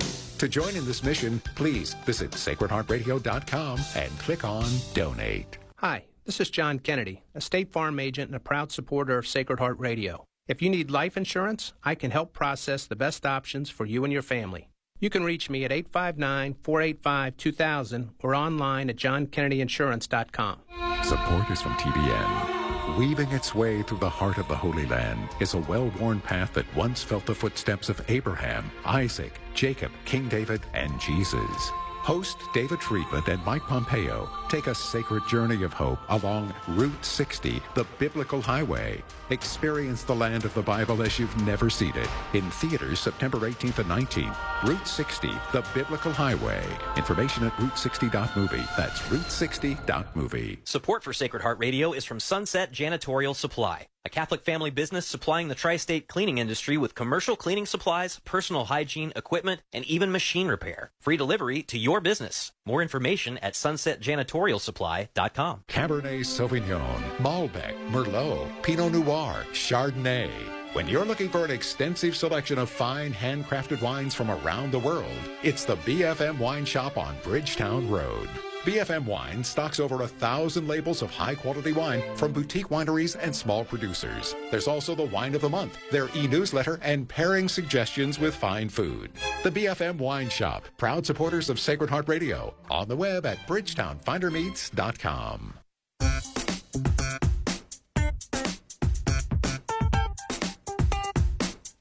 Father Philip Larrey now joins us, and he is with Humanity 2.0. He joins us from Rome. Good morning, Father. How are you? Good morning, Matt. Doing great. So, we talk all the time on this radio show about the family as the basic unit of civilization, the domestic church, all these kinds of things, and lament, you know, declining population rates in the developing world. But now there's a new AI app that is allowing people to see what their potential children could look like. And there are, I guess you could say, good and bad things about this. so, uh, if you could share a little bit about it. This new app is a uh, application of an AI which has been used in Facebook uh, for a couple of years now to keep somehow keep dead people alive in the sense it will take all of their digital information and then it will extrapolate that through the AI and enable you to converse with a person who has passed away. Uh, it's also, I think, at the base of deep fakes. Deep fakes are uh, videos which are completely uh, unreal, but they look and and they uh, and they, they, they hear as if it was the real person.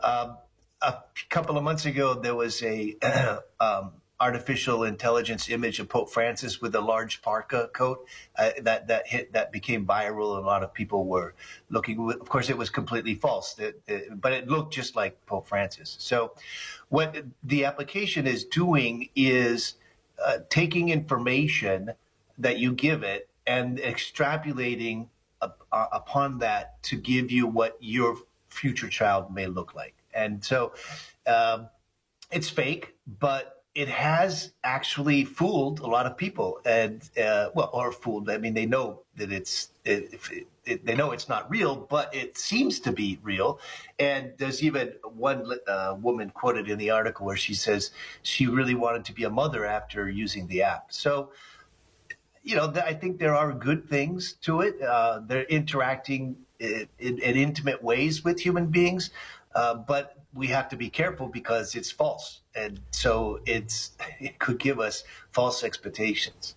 Right, and uh, this is one of those areas where the church is actually a few steps ahead and, and, and having thought through some of these things and being able to, to be a little bit more flexible in the conversation because we want people to not think of the idea of having children and just think about well it's going to cost this much money right or it's going to you know cause this many sleepless nights or it's going to have this effect on my continuing education if i have children all right or it might have this effect even on my uh, my body or, or or all these things that you know people tend to think about when they think about kids. You know, I know people who they see one kid acting up in a restaurant and they're like, "That's why I'm never having kids." uh, but yeah, you, also, oh, in the ahead. parish, I accompany a lot of uh, uh, young adults that become parents, and most Italians wait uh, longer than than you would expect, and for many of the reasons you just gave. But not one couple has told me. Um, uh, that we were glad we waited. All when they when the baby arrives, they all say to me, "Why did we wait so long? This is the happiest thing that ever happened to us." Sure, it's a life changer. Uh, but the uh, what they what they don't understand is the actual reality of a new baby, and uh, especially fathers when they hold that baby in their arms for the first time. I mean, they just they lose it. It's and, and so I I continue to try to motivate my couples to say, don't wait. You know, uh, having a child is going to be one of the most important things that you do for your family. Well, I know people who say we're going to wait till we have enough money to have a child. I'm like, you will never have enough money. No, you will never have it. It's not going to work. Uh, but the, the the flip side of this, I want to get into the the ethical kind of minefield that that this can bring us into, is because family life and child rearing and childbearing is like a messy process. And you may be able to do this as a way of saying, oh, maybe I should think about having kids and holding someone who is like, you know, a little bit like me, but also their own person and all that, you know, the, the mystery that entails. Uh, but this kind of you know, you can see approaching this app with the wrong mentality and getting into kind of like a designer children mentality and saying, I want a yeah. child that's beautiful. I want a child that's this. And, and we know how often in the developing world, especially, or I'm sorry, in the, in the, you know, kind of first world, as it were, people will you know, go and seek abortions for like the tiniest imperfections, uh, you know, that, that show up on an ultrasound. And so there's a real danger here as well, right? Yeah, but again, Matt, you know me. I, I don't. I don't blame the technology. I, I, I right. think there are other issues at, at heart. Uh, but we've been struggling with the concept of de- designer babies uh, for a long time since um, the advent of IVF, right? And and and so we we have you know, and, and Cardinal Ratzinger wrote that uh, great. Uh, I don't know what to call it, it, it, a magisterium document called Donum Vitae, uh, in, in 1990 where he talks about a lot of these technologies, and that still, even though it's was 30 years ago, it's still a valid document today in terms of the theology behind it. So we we have to accept the uh, the children that God gives us, you know. Um, and and I think that there, as the technology gets better, there is going to be the temptation of of you know designing exactly how we want our children. Uh, but we need to have faith in God and and in and in nature, so to speak, and accept the gifts that uh, He gives us. Well, thanks so much, Father Philip Larrey, and you can find him at sonrisemorningshow.com on our guest list. Guest list, by the way, mostly just means the guests that we have on the air. You're on the guest list in terms of like being part of the part of the scene this morning. But if you want to get the email that goes out every morning, first thing that has the list of who's going to be on the show, usually has an opening prayer as well. Sometimes it has recipes from Rita Heikenfeld. Who knows what's going to be in that thing? Well, you will know what's going to be in that thing if you go to sonrisemorningshow.com and enter your email address. We'd love to keep in touch with you that way, and then you can wake up and and figure out uh, who you're going to hear that morning. sonrisemorningshow.com. Enter your email. Half past the hour. Here's Anna with news. Good morning. Pope Francis is back in Rome today after a long weekend in Mongolia. The Holy Father paid his customary visit to pray before the icon of the Salus Populi Romani in thanksgiving for the trip at the Basilica of St. Mary Major upon his return. Before leaving Mongolia, the Holy Father inaugurated the House of Mercy in Ulaanbaatar. From Vatican Radio, Francesca Merlo has more. On the 4th of September, marking his final day in Ulaanbaatar, Pope Francis stood before a gathering of charitable organizations and volunteers, expressing his gratitude for their warm welcome, which included traditional Mongolian song and dance. Pope Francis stressed how the House of Mercy is a tangible expression of the Church's care for others. Describing the House of Mercy as a place where all are welcome, Pope Francis encouraged volunteers to step forward and embrace the ethos of selfless service. He then went on to reject the myth that only the wealthy can engage in volunteer work. Reality tells us the opposite, he says. It is not necessary to be wealthy to do good. Rather, almost always, it is people of modest means who choose to devote their time, skills, and generosity to caring for others. The Holy Father also emphasized that charity should not become a business. Charity demands professionalism, but charitable works should not turn into business, he said. Rather, they should retain their freshness as works of charity, where those in need can find people ready to listen to them with compassion, regardless of whatever pay they may receive. Per fare davvero del bene, ciò che è indispensabile è un cuore buono. In closing, Pope Francis thanked all those involved in charitable works and extended his blessings to them. He urged everyone in their charity to pray for him too and called upon the citizens of Mongolia to embrace volunteer work and foster a culture of compassion for the common good. I'm Francesca Merlo. While on the flight back to Rome from Mongolia, the Pope answered a question from a journalist about his exhortation to Chinese Catholics this weekend to be good Christians and good citizens. While Mongolia borders China, Chinese bishops were not allowed to attend papal events. When asked about relations with China, the Holy Father said, quote, the relationship with China is very respectful. I personally have great admiration for the Chinese people. The channels are very open for the appointment of bishops. There is a commission that has been working with the Chinese government and the Vatican for a long time. He said, then there are many, or rather, there are some Catholic priests or Catholic intellectuals who are often invited to Chinese universities to offer courses. I think we need to move forward, he said, in the religious aspect to understand each other better. And so the Chinese citizens do not think that the church does not accept their culture and values and that the church is dependent on another foreign power. End quote. Russian President Vladimir Putin plans to meet with North Korean leader Kim Jong un this month. Brian Shook reports. That's according to multiple reports which cite U.S. and allied officials. According to the officials, the leaders will meet on the east coast of Russia to discuss the possibility of North Korea providing weapons for Russia's ongoing war with Ukraine.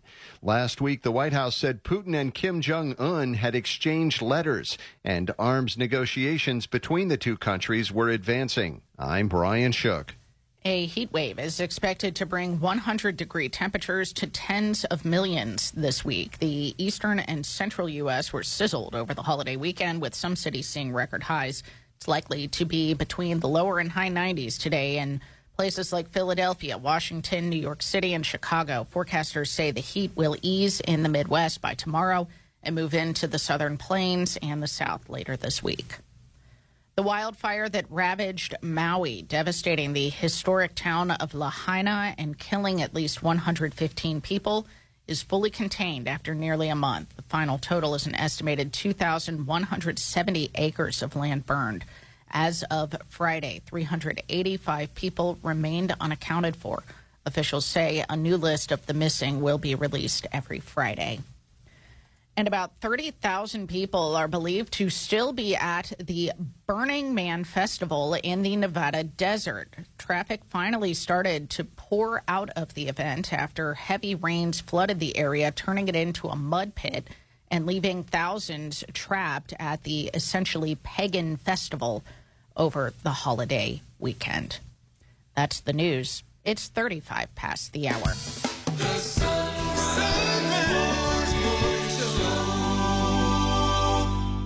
Sacred Heart Radio is brought to you by you. Yes, your donations make Catholic radio possible. So to give a gift of any amount, please visit sacredheartradio.com and click donate or call 513-731-7740. And thank you. Support for Sacred Heart Radio is from Schneller Knochelmann Plumbing, Heating and Air, treating customers with integrity for over 90 years for heating, air conditioning, water heaters, plumbing, and more. Schneller Knochelmann at skpha.com skpha.com. Support for Sacred Heart Radio is from Hoeting Realtors. Equipped with the latest technology and market knowledge, Hoeting Realtors can make the buying and selling process easier. 513-451-4800 and hoeting.com. Support for Sacred Heart Radio is from Rua Wood Psychological Services, integrating psychological science and the truths of our Catholic faith, with offices in Dayton and Cincinnati. More information at 513-407-8878 or rwpsych.org.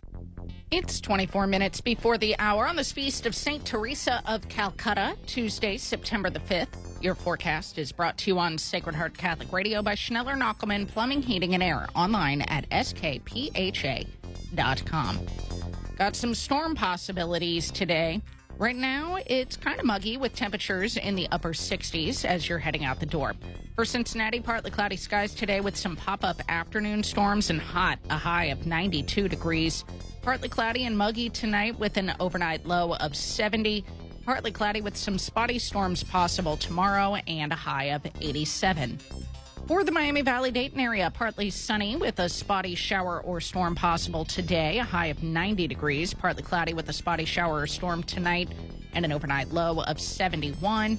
Partly cloudy with a chance of showers and storms tomorrow and a high near 86. This is Sacred Heart Catholic Radio.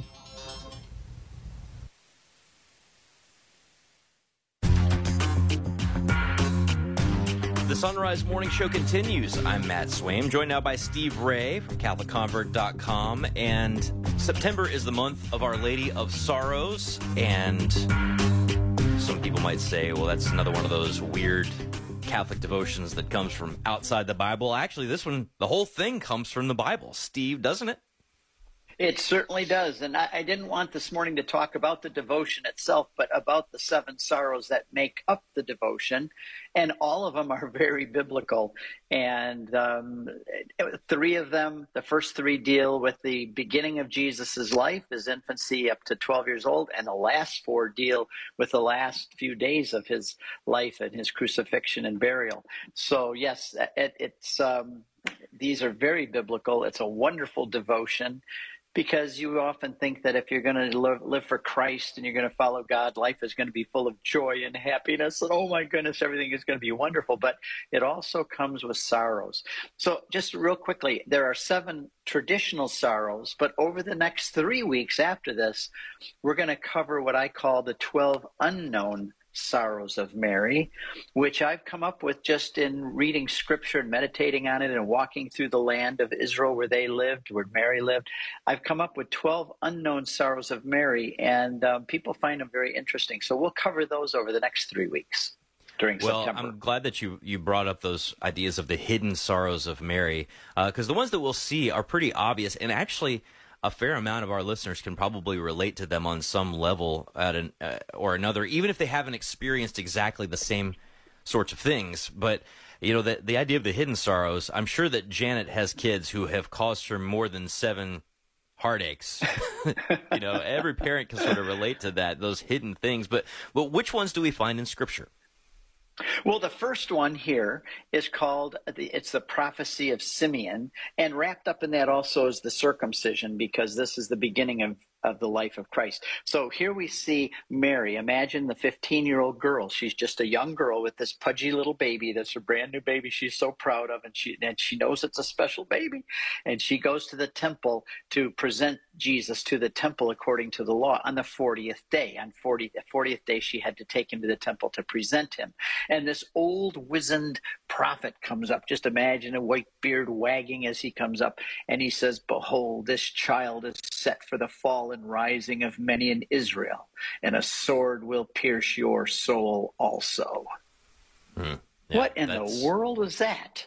Yeah. Here's a well, we'll 15 we year old girl out, right? You know, but Yeah, we find out. That- moment that- before it's all unfolded. Exactly. Now, one of the things is a lot of people think Mary knew everything because she's the mother of God and she's the Blessed Virgin, but she didn't know. It says she pondered these things. She meditated them on her heart. She she didn't know what that meant. I don't think she had any clue what that meant. And but she found out later at the cross. And that's where the sword will pierce her soul. And at the top of Calvary, and I'll be there next week because we're going for the month of, of all the month of September will be in Israel. But th- there's a, a statue of Mary up at Calvary with she just has a haunting face behind glass, and there's a big sword going right into her chest. So that's the first sin. Uh, also wrapped in there, though, is the circumcision of Christ, because that's the first time that Jesus shed his blood for us. People don't think about that, but that's a painful operation. It's the first time he shed his blood for us, and it was ominous in a way. Both of these things, the circumcision coming, that there's going to be more bloodshed later, and Mary hearing this prophecy. So that's number one. The second one is the flight into Egypt. And people say, oh, well, you know, they just jumped a bus and went to Egypt. But that's not the case. The angel of the Lord said, quick, quick, Joseph, get up, take the family and flee to Egypt for Herod's trying to kill the child. First of all, you'd think, well, this is this is God's son. He's going to take care of him. There's not going to be any dangers. Oh yes, even in the middle of the night, go quick, quick. Herod's going to kill the child, destroy him. And that, how far did they go to Egypt? Well, I've done that many times, driven from Israel to Egypt and back. And it's about 250 miles if you go along the water, the Mediterranean, but you can't drink that water. It's salty water. So if you, the average that you traveled in a day back then was 20 miles in a day, they would have had to join a caravan for safety and for supplies and so on. That would have been a 10 days minimum from sunup to sundown, trekking through that wilderness. So that was definitely one of the sorrows of Mary, leaving home leaving her homeland and going to visit. They were Jews. They weren't in exile. They weren't uh, immigrants or anything. These were. This was part of the Roman Empire, and there was Jewish community there. But it was still a sorrow for Mary to have to do that. You know, and it's one of those things that you know, I think of this, the Holy Family and this sorrow all the time with families displaced by war and crushing poverty and Yeah. famine, even to the present day. And, you know, even in our own country, I think back to some of my own ancestors from Appalachia who heard that there were jobs up in Detroit, right? And so they left everything. And Yeah. then jobs went away in Detroit and they went back Yeah. to the other, you know, back to Appalachia. So, I mean, this is something that I think, again, so many families can, can, can relate to. Yep. Um, How about the third sorrow? Well, the third sorrow is losing Jesus, the loss of Jesus in the temple. So we see this as a sorrow of Mary, but in the in the rosary we find it as one of the joyful mysteries when they finally find him again. So this is the interesting thing that many of Mary's sorrows are also her joys, and some of her joys are also her sorrows, as we'll see when we go through the next few weeks.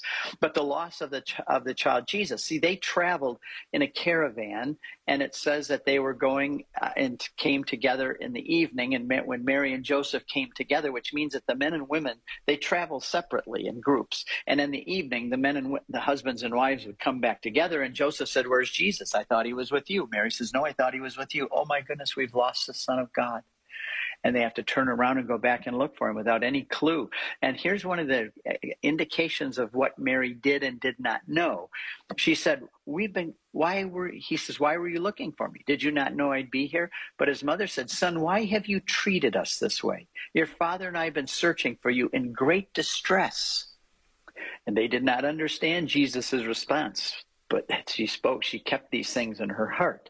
So, can you imagine? We have even a grandchild. If you are in a grocery store and you can't spot that grandchild for two minutes, it's a terrifying feeling, especially the way the world is today. And can you imagine? They're a whole day gone and they realize Jesus, their 12 year old son, is not in the crowd. That would be a great sorrow and anxiety in that case as well. Yeah, it's uh I mean, of all the sorrows of Mary, that's the one I think every parent can absolutely relate to of turning around and being like, "Oh, where to go? Where, where did my child go?"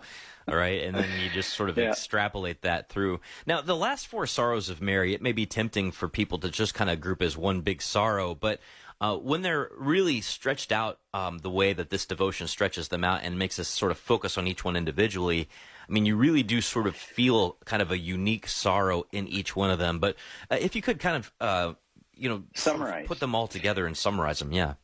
Yes, this is the whole passion. This this takes place here in in one day.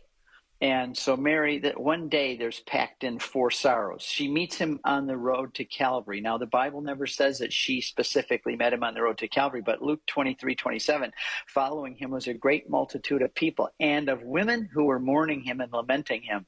Don't think that Mary wasn't there because when she when the cross is actually he's on the cross, Mary is there. She had to get there.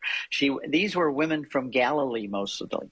And so Mary would have been with these women from Galilee who she was already friends with and so. So can you imagine following Jesus through the streets with people uh, yelling and chanting and throwing tomatoes at him, so to speak? And um, he's, she knows what's going to happen because crucifixion was something that happened every day in Jerusalem and in Rome. And the fifth sorrow then is she sees him at the cross, and we know from John 19:25 that she was standing at the foot of the cross with with uh, John, and Jesus looks down and knowing that Mary has no other sons, gives her into the hands of John to be his. Uh, to, so she would be his mother, and John would be her son, in a sense, a substitute son to take care of his mother. So on the cross, Jesus is concerned for the welfare of his mother. But can you imagine Mary witnessing him? He's totally naked on the cross, just be stripped naked, abused, insults, total. And she knows his innocence. She knows the crime that this actually is. And there's a saying that there's no sorrow more than to see your child die before you do. And here she watches her son be tortured and killed. Um, and then the sixth one, we're, we'll get it real quick, is the piercing of the side of Jesus. And then Mary receives him and towards he comes down, and Mary's there. You know, don't think she wouldn't have embraced him when his body came down from the cross. And the, and then the seventh sorrow is she sees his body getting already cold and damp, and it's a corpse and she watches them place him into the tomb and seal the tomb. Now, does Mary know everything that's going to happen? I don't know. It doesn't say. We know that Mary did not know a lot of things that were going to happen. Whether she knew this or not, I don't know. I think Mary knew probably or had uh, indications of what was going to happen, but to watch her son be placed into that cold tomb in the stone, that had to be a moment of great sorrow. Well, there are a lot of people that knew sort of in the abstract general sense what was going to happen because Jesus told them. But what that actually meant, everybody was about to find out a couple of days Yes, later. exactly. So, well, Steve, I look forward to uh, discussing the hidden sorrows of Mary, the unknown sorrows of Mary. But we've got CatholicConvert.com linked at sonrisemorningshow.com. Encourage our people to go over there and say hello to you. Have a wonderful day. Thanks, Matt. Same to you. All right, Thomas à Kempis is coming up next. Well, actually, not Thomas. Kris McGregor is going to talk about Thomas Kempis coming up after the break. It's 13 till. Lord Teach Me to Pray, the Ignatian Prayer Series, can now train you and others electronically to become facilitators and bring the Ignatian way of prayer to your parish. Come to know and love Jesus Christ like never before and help others do the same. Don't pass up the opportunity to join this work of the new evangelization. Go to LordTeachMeToPray.com and click on Digital Training. That's LordTeachMeToPray.com and click on Digital Training. For more than 150 years, the Comboni missionaries have served the poorest and most forgotten people. With our founder, St. Daniel Comboni as an inspiration, we work for the full development of the human person through evangelization, education, and advocacy. Your donations make a huge impact, and 95% are used to fund our many projects. Find out more at combonimissionaries.org. That is combonimissionaries.org. Waking up with Mystic Monk coffee is definitely a better way to start your day. Not only are you getting a great cup of coffee, but your purchase helps support the life of the Carmelite monks of Wyoming. And your purchase can also help our work. All you need to do is go first to sonrisemorningshow.com. When you click the Mystic Monk link on the side of the page, we earn a commission. Support the monks and support the Son Rise Morning Show. Click the Mystic Monk link at sonrisemorningshow.com. That's S O N risemorningshow.com. St. Augustine gives us tremendous insight as to why we should pray. He says this Why God should ask us to pray when He knows what we need even before we ask Him may perplex us if we do not realize that our Lord and God does not want to know what we want, for as God, He cannot fail to already know it. But rather, He wants us to exercise our desire through our prayers so that we may be able to receive what He is preparing to give us. I'm spiritual, but do I have to be religious? Join me, Dr. David Andrews, as we answer your questions on Called to Communion today at 2 p.m. Eastern. Now, back to the Son Rise Morning Show.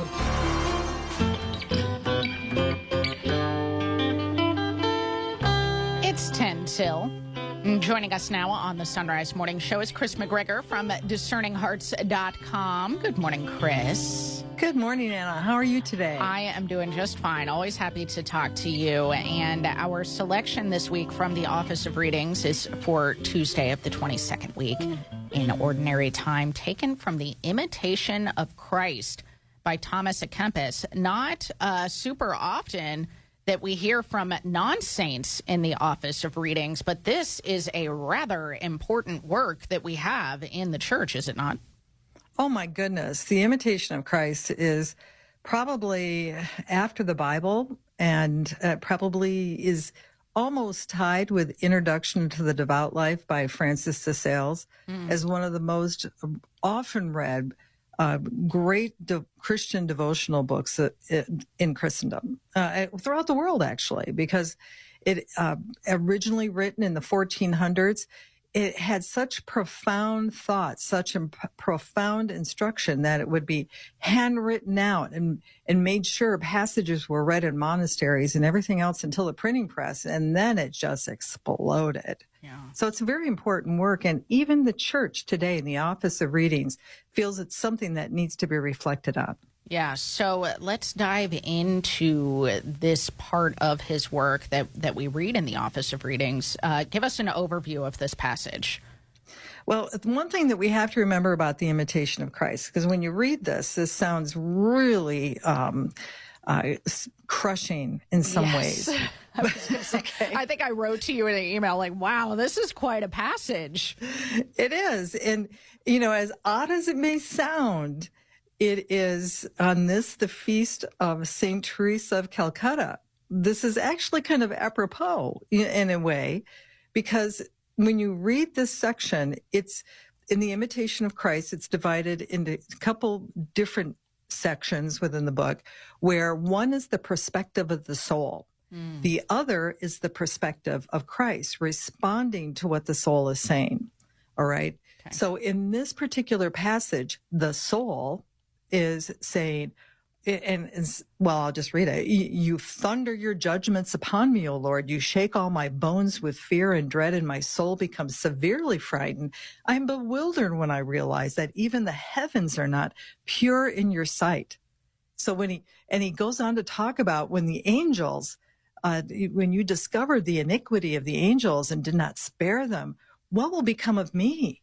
They fell from the the heavens. Okay, now that's the soul from its perspective seeing things.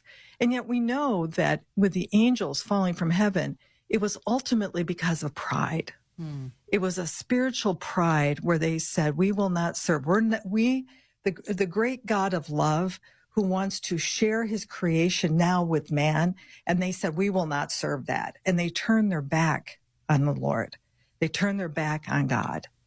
And so this, this whole section ultimately is about the awareness of the soul and, you know, that I am nothing. I am so little compared to God because the thing that bolsters us up and gets in the way, what Thomas à Kempis is trying to really break open here is the, what happens with our pride. And it's like, Hey, soul, wake up. You are not so grand, so glorious mm-hmm. as God is. Yeah. Does that make sense? It does. And I was hoping you could address this the difference between Thomas à Kempis's view of our our soul like our littleness as as you were just saying i mean he says what is all flesh in your sight can the clay be glorified in opposition to its maker how can anyone be stirred by empty talk if his heart is subject in the truth to god i mean what what à Kempis has here, and I'm hoping you can expand on this, is is true humility as opposed to uh, sort of the Protestant perspective on the human soul as being like inherently depraved. Well, doesn't it all go back? I am the handmaid of the Lord, be it done unto me. Yeah. You know, only your will, Father. I mean, what he's, what he's saying here is that if a man, I will just go on, if a man is subject to truth, possession of the whole world cannot swell him with pride. Mm-hmm. Nor will he be swayed by the flattery of his admirers if he has established all his trust in God. You have to become completely empty and realize, like Mother Teresa, that I'm nothing. You know, some people would say that, oh, she, what's wrong with her psychologically? She's saying she's nothing. Of course, you're something. No, she would say, I am nothing. I am, if I'm anything, it's a vessel for Christ. I am a vessel for the Lord to do his will. And that's what, you know, in this closing passage, he says, for those who do nothing but talk amount to nothing. They fail with their din of words, but the truth of the Lord endures forever. That truth, that truth of God's presence in us and how we are called to go out in the world and how he animates us, we actually become more. We become, he lifts us up because we're willing to, we get out of the way, our yes. pride and all that stuff, right? What is it? Galatians. Oh, I'm not going to remember the chapter and verse, but you know, I I no longer live, but Christ who lives in me.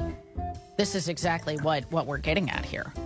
Absolutely. 220. Thank you. Chapter 2, I verse knew 20. I knew I could yep. count on you. Galatians well, 220. hey, you knew it. That's the most important thing.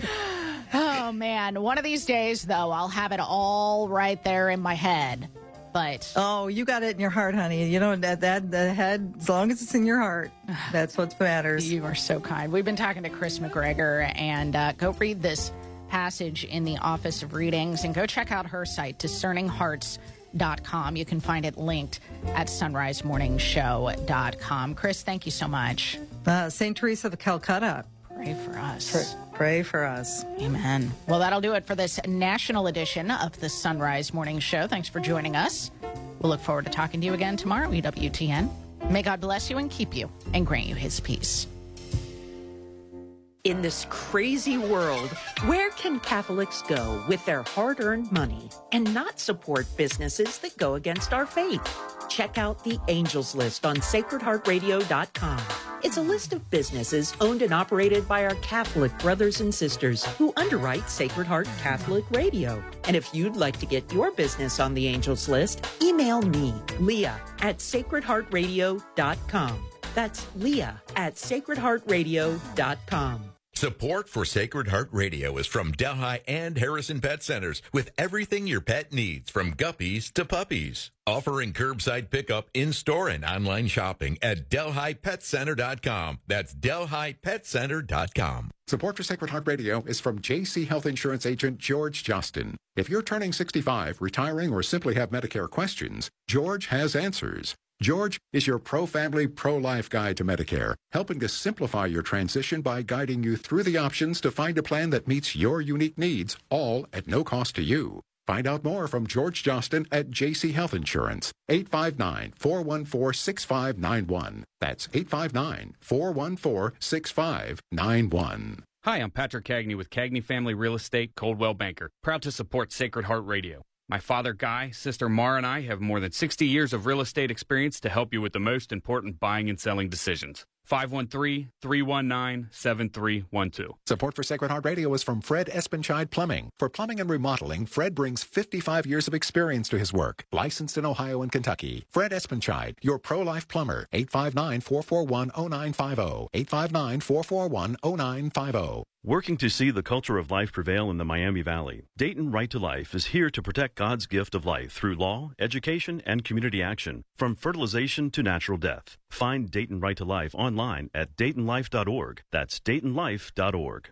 The first annual Dominican Rosary Pilgrimage, sponsored by the Dominican Friars Foundation, will take place on Saturday, September 30th at the Basilica of the Immaculate Conception in Washington, D.C. This all day event will feature conferences by Father Gregory Pine, Resuscitation of the Rosary, a Fervorino by Father Lawrence Lew, and Mass with Father James Brent as homilist. Join us for this day of prayer to Our Lady. For more information, visit rosarypilgrimage.org. That's rosarypilgrimage.org. Support for Sacred Heart Radio is from St. Michael's Rosaries and Religious Articles in beautiful Miamisburg. Unique rosaries including custom made, one of a kind rosaries and Catholic books and gifts for all occasions. Online at stmichaelscustomrosaries.com. That's stmichaelscustomrosaries.com. This is Deacon Mike Erb with St. Ignatius of Loyola Parish in Monfort Heights. Thank you for listening to Sacred Heart Radio. 740 WNOP Newport, 910 WPFB Middletown, or get the app, stream, podcast, and more at sacredheartradio.com.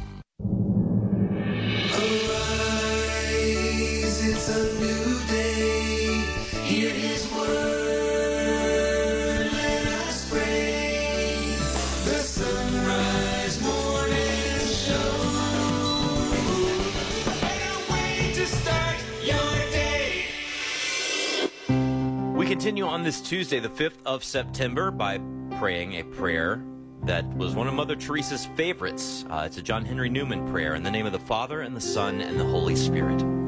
Dear Jesus, help me to spread your fragrance everywhere I go.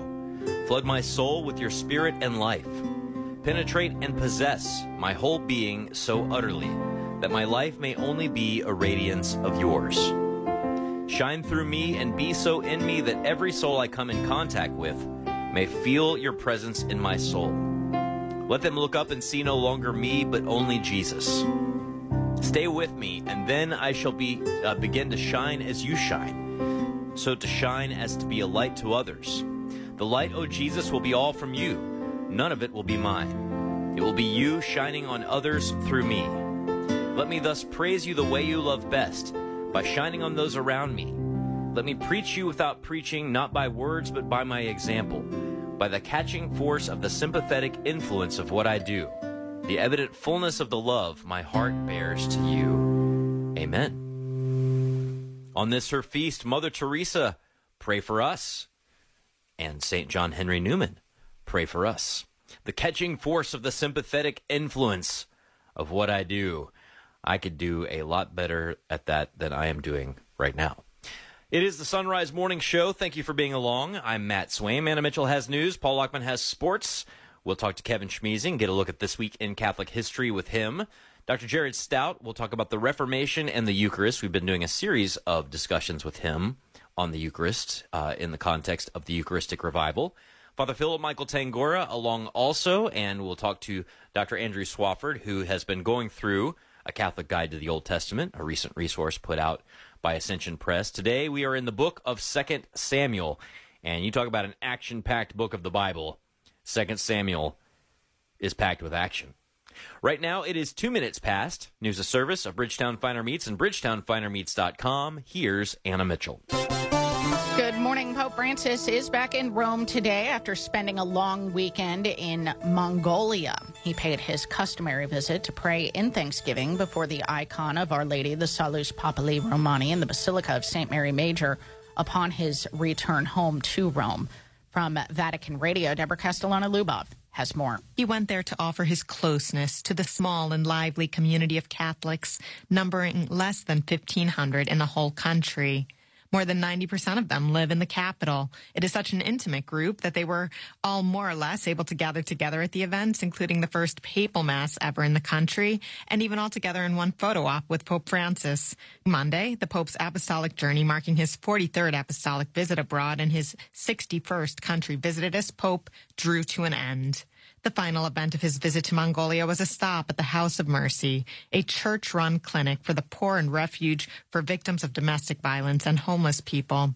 The Pope inaugurated and blessed the charitable work and expressed his gratitude to the Church of Mongolia for showing such great care and concern for people facing economic difficulty and marginalization. I'm Deborah Castellano Lubov. Before leaving Mongolia, Pope Francis met with religious leaders of all different faiths leading an interfaith meeting on Sunday in Ulaanbaatar. He was sharing the stage with representatives from a dozen other faiths. He said it's incumbent on religious leaders to choose fraternity over fundamentalism. He said, quote, we are called to testify to the teachings we profess by the way we act. We must not contradict them and thus become a cause of scandal, end quote. Those joining the Pope on stage included representatives from the Russian Orthodox Church, Judaism, Buddhism, Hinduism, Islam, Shintoism, Mormonism, and evangelicalism. Russian President Vladimir Putin plans to meet with North Korean leader Kim Jong un this month. Brian Shook reports. That's according to multiple reports which cite U.S. and allied officials. According to the officials, the leaders will meet on the east coast of Russia to discuss the possibility of North Korea providing weapons for Russia's ongoing war with Ukraine. Last week, the White House said Putin and Kim Jong un had exchanged letters, and arms negotiations between the two countries were advancing. I'm Brian Shook. A heat wave is expected to bring 100 de- degree temperatures to tens of millions of people this week. The eastern and central U.S. were sizzled over the holiday weekend, with some cities seeing record highs. It's likely to be between the lower and high 90s in places like Philadelphia, Washington, D.C., New York City, and Chicago, as well as here locally in the Cincinnati Dayton area. Forecasters say the heat will ease in the Midwest by tomorrow and move into the southern plains and the south later in this week. Too much screen time is being linked to developmental delays in young children. Trey Thomas has more. That's according to a new study published in the journal JAMA Pediatrics. Researchers looked at data from 7,000 kids and found that two or more hours of screen time increased the likelihood of developmental delays, especially in problem solving and communication. I'm Trey Thomas. 806 now on the Son Rise Morning Show and Sports on Sacred Heart Radio is brought to you by Dr. Robert Berger and Beacon Orthopedics and Sports Medicine online at beaconortho.com. Here's Paul Lockman. Thank you very much, Anna Mitchell. How about them Cincinnati Reds? They claimed the uh, series opener against the Mariners yesterday, six to three from Great American Ballpark. Lucas Sims earned the win after uh, earning one out in relief. Ian Gibaut picked up his second save of the season. Spencer Steer blasted a three-run homer for the Reds, who uh, sit right there in the thick of things in the wild card. Um, right now, outside looking in with um, a tie, kind of. They they have uh, the other teams have a game in hand, so. But the winning percentage is right there. So uh, Reds continue to play one of the better teams in baseball. Uh, uh, Seattle tonight sending Connor Phillips to the mound, rookie for Cincinnati. Of course, everybody on the team feels like a rookie. How about this? Former Elder grad Kyle Rudolph He's announcing his retirement from the NFL on Monday. Rudolph played predominantly with the Minnesota Vikings from 2011 to 2020 before spending a season each with the New York Giants and Tampa Bay Buccaneers. 33 year old was selected to the Pro Bowl twice, once back in 2012, the other in uh, 2017. Caught 482 passes, 4,773 yards, 50 touchdowns during his career. Rudolph says he plans on pursuing a career in sports media. I don't blame him. Yeah. I don't blame him. Uh, so, uh, congratulations on a awesome career. Wow. From uh, Elder, I believe. I'm not sure if he's the same grade as me. I, you know, I know uh, whenever I hear Elder ads on Friday, they always say class of this or that. I'm not sure if he's a What class. were you I think- class of? I was a class of 08, so I think he might have been class of 07 or 08. I got to double check my numbers. okay. I did not see him play a, um, what would you call it, a football game in high school. I did see him play a basketball game. And oh, he, interesting. he was a Okay. force. Against you went to Colerain. I went to Colerain, but I did not see him play Colerain. Uh, I saw him play LaSalle. I had a lot of friends that. Oh, so well, that makes sense. yeah, but uh, so pretty neat. And uh, again, congratulations, Congratulations on to him. awesome career, and uh, wish him the best Yeah. in uh, in the next uh, venture of. I mean, he you know If he wants to come call the Elder Games, I'm sure they I'm wouldn't sure- be I'm sure opposed the- to that career in sports media. I'm sure the prep sport the guys over at the Prep Sports Radio Network can uh, finagle a way to just get him in there at kind of like get him bit. over Yeah. there for some color commentary here and there, and you know, And at any at sure any they point. wouldn't mind him to you know give a few tips here and there to the guys on the team. for the for the students, you know, help the students because uh, you know they're they're doing their part too. So uh, Yeah. they're they're doing their little video jobs and uh, making sure that they get the highlights. And oh the, no, I meant the, the, I meant the football players. Oh, yeah. wouldn't mind talking to him. Oh, definitely. That's and El, and of course Elder first class. Uh, they Wonder they if he'll come back to Cincinnati. Yeah, I don't know. We'd love it. All it. kinds of questions on the future of Kyle Rudolph. Yeah, and uh, a fun uh, fun thing to talk about on a Tuesday. Let's get to uh, traffic now. Traffic, service of Rose Automotive, pre-owned vehicles on Erie Highway in Hamilton, on the web at roseautomotivegroup.com. Hopefully, you got more good news, Anna. Not quite as fun to talk about traffic. Uh, northbound 71 75, you're going to be on the brakes from Florence, y'all, up to the cut in the hill. Also slowing on the inner loop of 275 as you approach the airport. Northbound 471, slow from 275 up to the river. On the Ohio side, Eastbound 74, mostly heavy from North Bend into the 75 interchange. You'll be slowing from there up toward the Norwood lateral. Southbound 75 is heavy from just before Union Center Boulevard down toward 275 and then slowing down again as you head through the Lockland Split. Southbound 71, off and on heavy and slow from Kings Island all the way down to the Norwood lateral. Looks like there's an accident on the shoulder at Mason Montgomery that isn't helping matters. Outer loop of 275 toward the top of the loop. You're going to be slowing westbound from Ward's Corner up towards 71. And then in the Dayton area, there's an accident on northbound 75 just before Vandalia. So it's pretty far north, but the backup is back toward Benchwood. So keep that in mind if you're headed further north out of the. Uh, is that called the Dayton Loop? I don't know. It's not really a full loop, 675. It's like, I don't know. Anyway, somebody can tell me if there's some lingo I need to know for Dayton traffic. Anyway, weather hot, as I was saying in the news. The heat wave continues here locally. So, Cincinnati, partly cloudy today. Some pop up afternoon storms possible with a high of 92 degrees. Partly cloudy and muggy tonight with an overnight low of 70. Partly cloudy with some spotty storms tomorrow and a high of 87.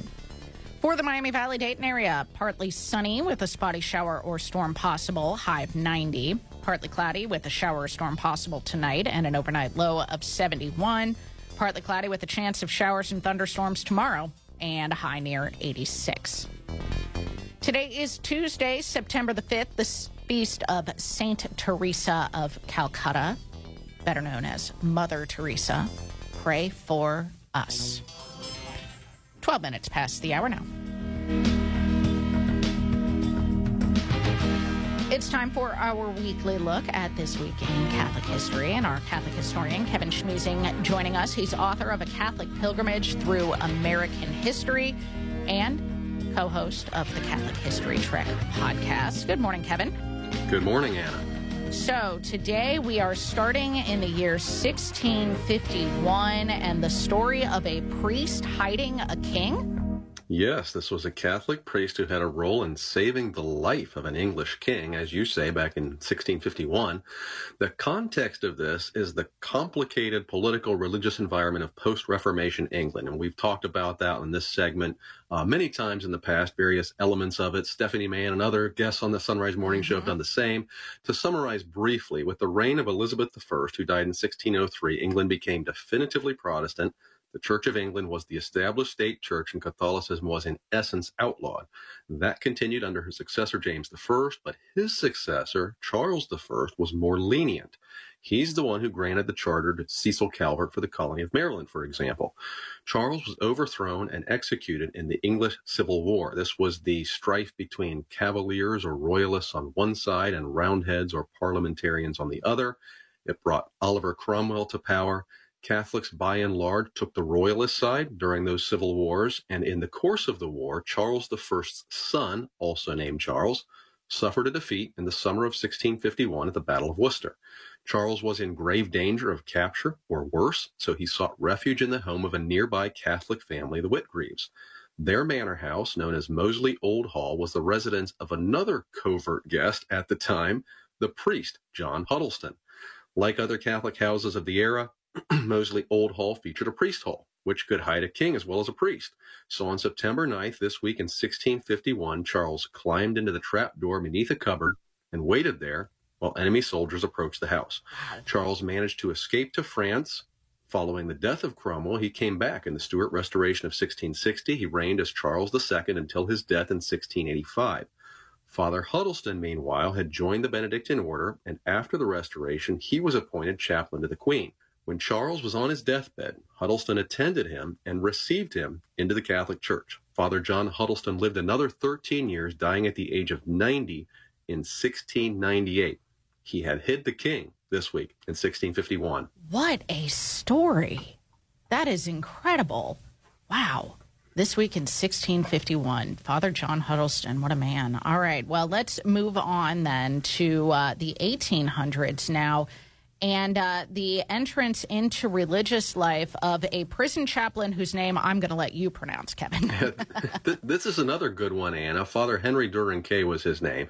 And I have to give a quick tip of the hat to my friends at the American Catholic History podcast because I didn't know anything about this guy until I heard one of their episodes about him a few months ago. So, Father Duranquet was born in 1809 in central France. He felt a calling to the Society of Jesus from a young age but his poor health for a time prevented him from continuing his training. He persevered, though, and was admitted to the Jesuits this week, September 3rd, 1836. He was sent to the United States for his novitiate. He would remain in North America for the rest of his life. He spent time in Louisiana, Canada, and finally New York, serving as a professor and a pastor. And then in 1864, he was appointed chaplain to the New York prisons. He ministered in notorious institutions such as Hart's Island and the Tombs. He was evidently highly effective, bringing comfort and encouraging repentance among the convicts. among many conversions, probably the most remarkable was that of Albert Hicks. Now, that's a name probably most people won't recognize today, but he was infamous in his time. He was a pirate on the high seas for 20 years, committed the most heinous crimes, ended up in New York City, where he was convicted of murder and executed by public hanging in June 1860. Prior to his execution, though, Hicks, who had apparently been raised Catholic, asked for the chaplain. He confessed to Father Duranquet, who visited him daily thereafter, helping to turn his despair into hope of eternal life. The priest accompanied Hicks to the gallows and was with him to the end. In 1887, aged 79, Father Duranquet finally retired after 23 years of prison ministry. He did some teaching and spiritual direction until his death in 1891. Father Henry Duranquet had become a Jesuit this week in 1836. Wow, a couple of epic stories that we get from Kevin Schmiesing today. You can find his book, A Catholic Pilgrimage Through American History, and the Catholic History Trek podcast, both linked at our site, sonrisemorningshow.com. Click on the show notes for today. Kevin, really appreciate you digging up these stories for us today. Thank you so much. You bet. My pleasure. All right, it's 17 past now on the Son Rise Morning Show. We're back with traffic and weather right after this. Stay with us.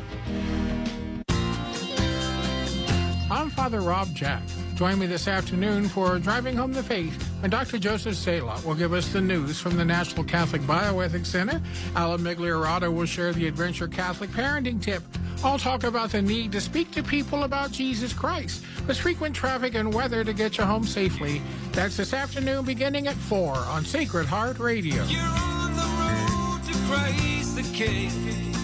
Driving home the faith.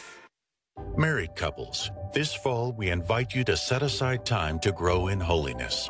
Join us for a weekend marriage retreat to pray, receive the sacraments, and grow in relationship with your spouse through intentional time spent together. Special guests Ryan and Mary Rose Verrett will guide you to more clearly see, embrace, and live out Christ's plan for your marriage. Held at Catholic Family Land near Steubenville, Ohio, October 20th through the 22nd. Register at afc.org. Why wait in endless lines at the pharmacy when Brosart Pharmacy, a proud supporter of Sacred Heart Radio, can fill your prescriptions in a timely manner with high quality? Brosart Pharmacy, fast, friendly service without the wait at brosartpharmacy.com. Food makes the party, and you can find the perfect party foods at Bridgetown Finer Meats, a proud supporter of Sacred Heart Radio. From mini sandwiches to their jumbo pretzel sandwich, meat and cheese or vegetable and relish trays, Bridgetown Finer Meats can make hosting a party a breeze. And choose your wine while you're there. The BFM Wine Shop has high quality wines from all over the world. Bridgetown Finer Meats on Bridgetown Road, 513 574 3100 on the web at bridgetownfinermeats.com. Support for Sacred Heart Radio is from Molly Maid of Westchester. Insured, screened, and drug-free employees deliver service with a 100% satisfaction guarantee. 1-800-MOLLY-MAID or at mollymaid.com. Molly Maid, a clean you can trust. I'm Father Jan Schmidt. Our prayer today is for various needs for the family. O God, in whose eternal design family life has its firm foundation, look with compassion on the prayers of your servants, and grant that following the example of the Holy Family of your only begotten Son, in practicing the virtues of family life and in the bonds of charity, we may, in the joy of your house, delight one day in eternal rewards. Through Christ our Lord. Amen. 20 past now on the Son Rise Morning Show, and this traffic report is a service of Larkin Cobb Chevrolet Buick and GMC in Eaton, Ohio, on the web at larkincobb.com. Still got quite a few slow spots on the interstate. Southbound 71 between Mason, Montgomery, and the Norwood Lateral. Southbound 75 from Union Center Boulevard off and on through the Lockland Split. Northbound 75 as uh, you're approaching and getting past the Norwood Lateral up toward Ronald Reagan. Uh, in northern Kentucky, northbound 471 is slow from 275 up to the river. Northbound 7175 is slow from 275 up to the cut in the hill. Still a little bit heavy as you are approaching the airport on westbound 275. Now, for weather, partly cloudy with some pop up afternoon storms today in Cincinnati with a high of 92 degrees. Partly cloudy and muggy tonight with an overnight low of 70. Partly cloudy with some spotty storms tomorrow and a high of 87. For the Miami Valley Dayton area, partly sunny with a spotty shower or storm possible and a high of 90. Partly cloudy with a spotty shower or storm possible tonight and an overnight low of 71. Partly cloudy with a chance of showers and storms tomorrow and a high near 86. Dr. Jared Stout joins us next. It's 21 past. Now, Sacred Heart Radio has our own smart speaker channel. Playing Sacred Heart Radio. Yes, now when you ask your smart speaker to play Sacred Heart Radio, it will immediately play our stream without some of the inappropriate commercial content that you had to sit through from the tune in connection. So, at any time of the day or night, to hear Sacred Heart Radio loud and clear, ask your smart speaker to play Sacred Heart Radio. I'm Bill Torbeck of Tri State Abrasive and Tool Company, proud to support Sacred Heart Radio. Diamond and CBN are the most advanced cutting tools because they are the hardest materials known. These enable you to machine three to eight times faster compared to carbide while reducing downtime for tool changes by 90%. Improve your productivity when machining hard, cast, and powdered metals or difficult to machine materials. Find out more at theabrasiveone.com. That's the number one, theabrasiveone.com. Support for Sacred Heart Radio is from Ruah Wood Psychological Services, integrating psychological science and the truths of our Catholic faith, with offices in Dayton and Cincinnati. More information at 513-407-8878 or rwpsych.org. Pregnancy Center West is committed to protecting the unborn by encouraging women to see and choose the beauty of life while offering practical assistance for them and their families. Donate securely online at supportpcw.org. That's supportpcw.org. Support for Sacred Heart Radio is from Rose Automotive, serving the Hamilton area with a wide selection of pre-owned cars, trucks, and SUVs. Rose Automotive, celebrating over 30 years of automotive excellence on Erie Highway in Hamilton. RoseAutomotiveGroup.com.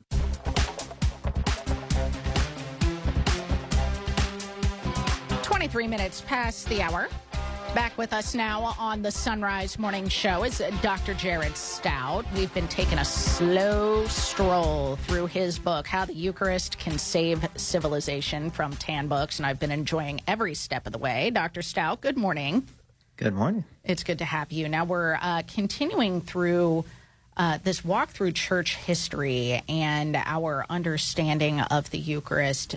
Um, and we're on to the Protestant revolt today. And I know that there are, are many heresies that came out of this time. But just to start us off, can you talk about a few of the more prevalent Eucharistic heresies that we get from the, this, uh, this time period? Well, there's an underlying principle of the Reformation that what God expects of us is simply faith. Now, from a Catholic position, we do believe that God expects faith from us, but that with faith, the whole law uh, is fulfilled. And so there's an interior aspect of my own relationship with God that ends up trumping everything else. And so when it comes to the Eucharist, the same principle applies that we do not need exterior means of communicating with Christ because if we have faith, well, we already have interior communion. Mm. And so there is a consistent downplaying of the sacramental aspect of the faith, including with the Eucharist.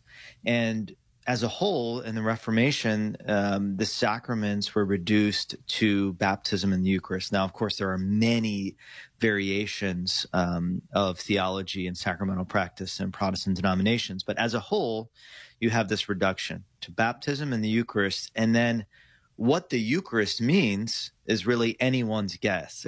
yeah. Martin Luther and others said that the Bible would be sufficient in and of itself to teach Christians of the truth of the faith. Hmm. Yet when it comes to the Eucharist, there is no agreement whatsoever. Uh, Martin Luther held to a position of consubstantiation uh, because at the Last Supper, he said, You know, Jesus said, This is my body. So it's Jesus' body, but, you know, it's also still bread. He said that transubstantiation, which we've talked about the last couple of weeks, doesn't make any sense he thought it made more sense for the Eucharist to be two different things at once. So I'm not sure how that makes more sense, but he said that it did. Luther got in a in a very uh, violent disagreement with Zwingli, the main reformer of Switzerland. That there was a proposal at the Marburg Colloquy that the two of them might be able to work together and, and unite different Protestant groups. But Luther was shouting at Zwingli um, about those words of the Last Supper. This is my body, because Zwingli simply said that the Eucharist was symbolic. You know, it's just bread and wine that that we use as a commemoration of Jesus. Um, Zwingli's successor as the head of the Swiss Reformation, John Calvin, um, had something a little bit more nuanced as his position for the Eucharist that in receiving bread and wine, there is a spiritual communication of Jesus' body and blood. Um, so it's not just symbolic, like Zwingli said, but it's also not the body and blood of Christ, like Luther said. It's a spiritual communion with the body and blood of Christ. Uh, then you have other groups, like in the Radical Reformation. Uh, the Radical Reformation would be the, like the Anabaptist groups.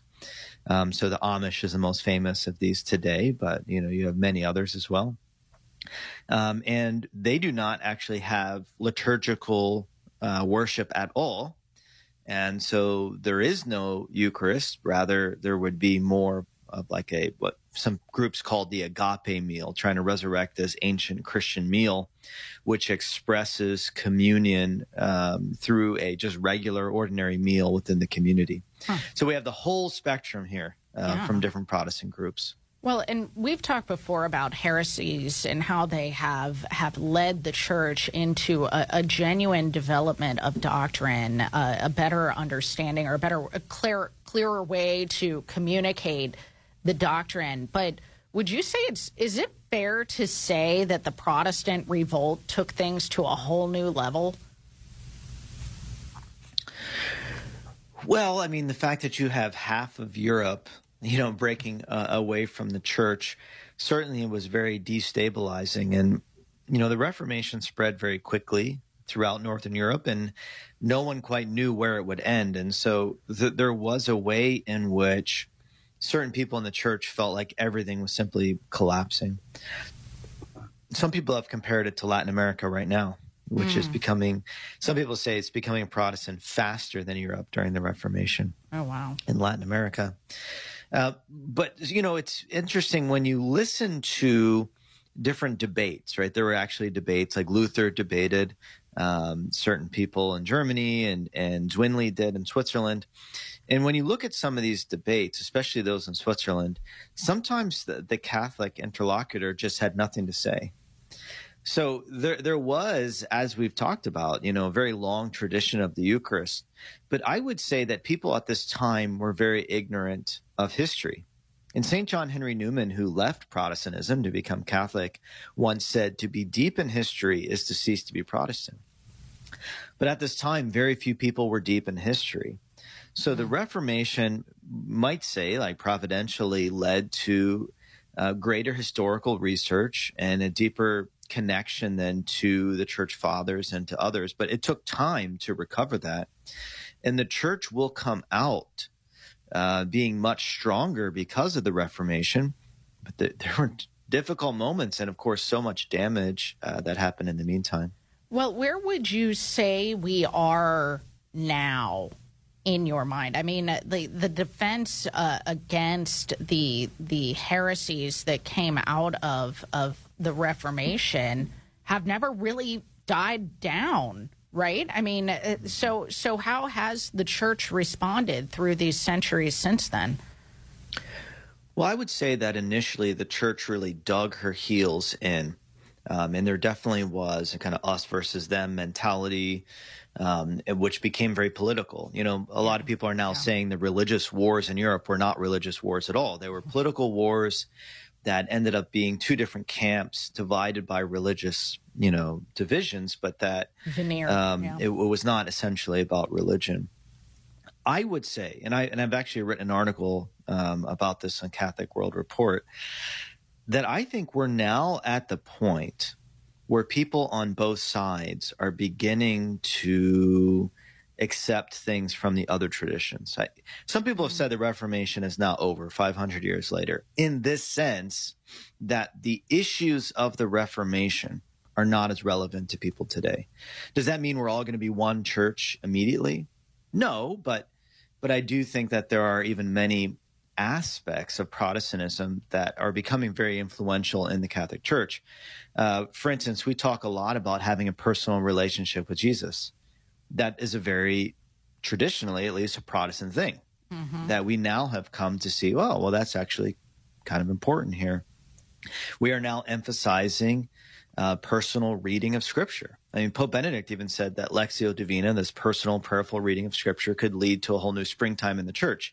Now, Lectio Divina is not Protestant, but on the other hand, we've we've recognized the Protestants have outstripped us in biblical knowledge, and so we're saying, well, maybe there's something there. Now, there is downsides to this as well because we live in a very individualistic culture.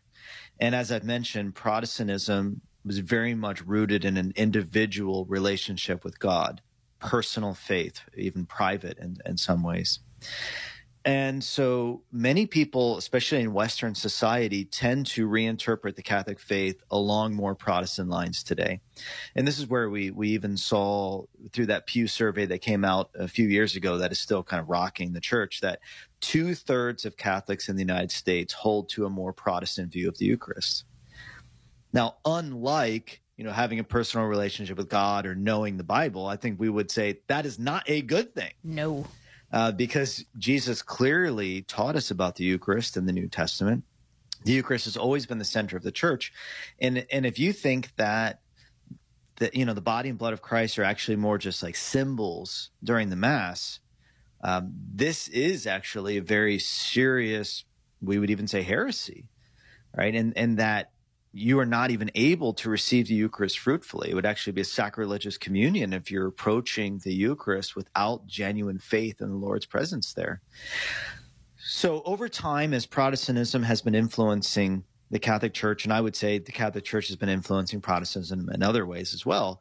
Um, there's definitely some some good elements, but also some very difficult and even existential threats that we can see uh, coming into the church as well. Yeah, which is why we need to reclaim the authentically Catholic nature of um, of our entire worldview, and uh, that well is what we're going to be getting into as we move forward in this book. In the meantime, you can find how the Eucharist can save civilization linked at sonrisemorningshow.com. Dr. Jared Staudt, appreciate it. Thank you. Absolutely. All right, it is 33 minutes past the hour now. It's time for news. Pope Francis is back in Rome today after spending a long weekend in Mongolia. He paid his customary visit to pray before the icon of Our Lady, the Salus Populi Romani, in the Basilica of St. Mary Major upon his return home. Before leaving Mongolia, the Pope inaugurated the House of Mercy in the capital, Ulaanbaatar. From Vatican Radio, Francesca Merlo reports. On the 4th of September, marking his final day in Ulaanbaatar, Pope Francis stood before a gathering of charitable organizations and volunteers, expressing his gratitude for their warm welcome, which included traditional Mongolian song and dance. Pope Francis stressed how the House of Mercy is a tangible expression of the Church's care for others. Describing the House of Mercy as a place where all are welcome, Pope Francis encouraged volunteers to step forward and embrace the ethos of selfless service. He then went on to reject the myth that only the wealthy can engage in volunteer work. Reality tells us the opposite, he says. It is not necessary to be wealthy to do good. Rather, almost always, it is people of modest means who choose to devote their time, skills, and generosity to caring for others. The Holy Father also emphasized that charity should not become a business. Charity demands professionalism, but charitable works should not turn into business, he said. Rather, they should retain their freshness as works of charity, where those in need can find people ready to listen to them with compassion, regardless of whatever pay they may receive. In closing, Pope Francis thanked all those involved in charitable works and extended his blessings to them. He urged everyone in their charity to pray for him too and called upon the citizens of Mongolia to embrace volunteer work and foster a culture of compassion for the common good. I'm Francesca Merlo. While on the flight back to Rome from Mongolia, the Pope answered a question from a journalist about his exhortation to Chinese Catholics this weekend to be good Christians and good citizens. While Mongolia borders China, the Chinese bishops were not allowed to attend papal events. When asked about relations with China, the Holy Father said, quote, the relationship with China is very respectful. I personally have great admiration for the Chinese people. The channels are very open for the appointment of bishops. There is a commission that has been working with the Chinese government and the Vatican for a long time. Then there are many, or rather, there are some Catholic priests or Catholic intellectuals who are often invited to Chinese universities to offer courses. He said, I think we need to move forward in the religious aspect to understand each other better. And so that Chinese citizens do not think that the church does not accept their culture and values and that the church is dependent on another foreign power. End quote. Congress is set to return to Washington, D.C. today after its summer recess. Mark Mayfield reports. There are a number of issues on the agenda, including a potential government shutdown looming in the coming weeks. Senate Minority Leader Mitch McConnell could address his health situation this week after another freezing moment. Last week, the 81 year old suddenly stopped speaking at a press event in Kentucky where an aide had to step in. A similar freeze moment also happened back in July.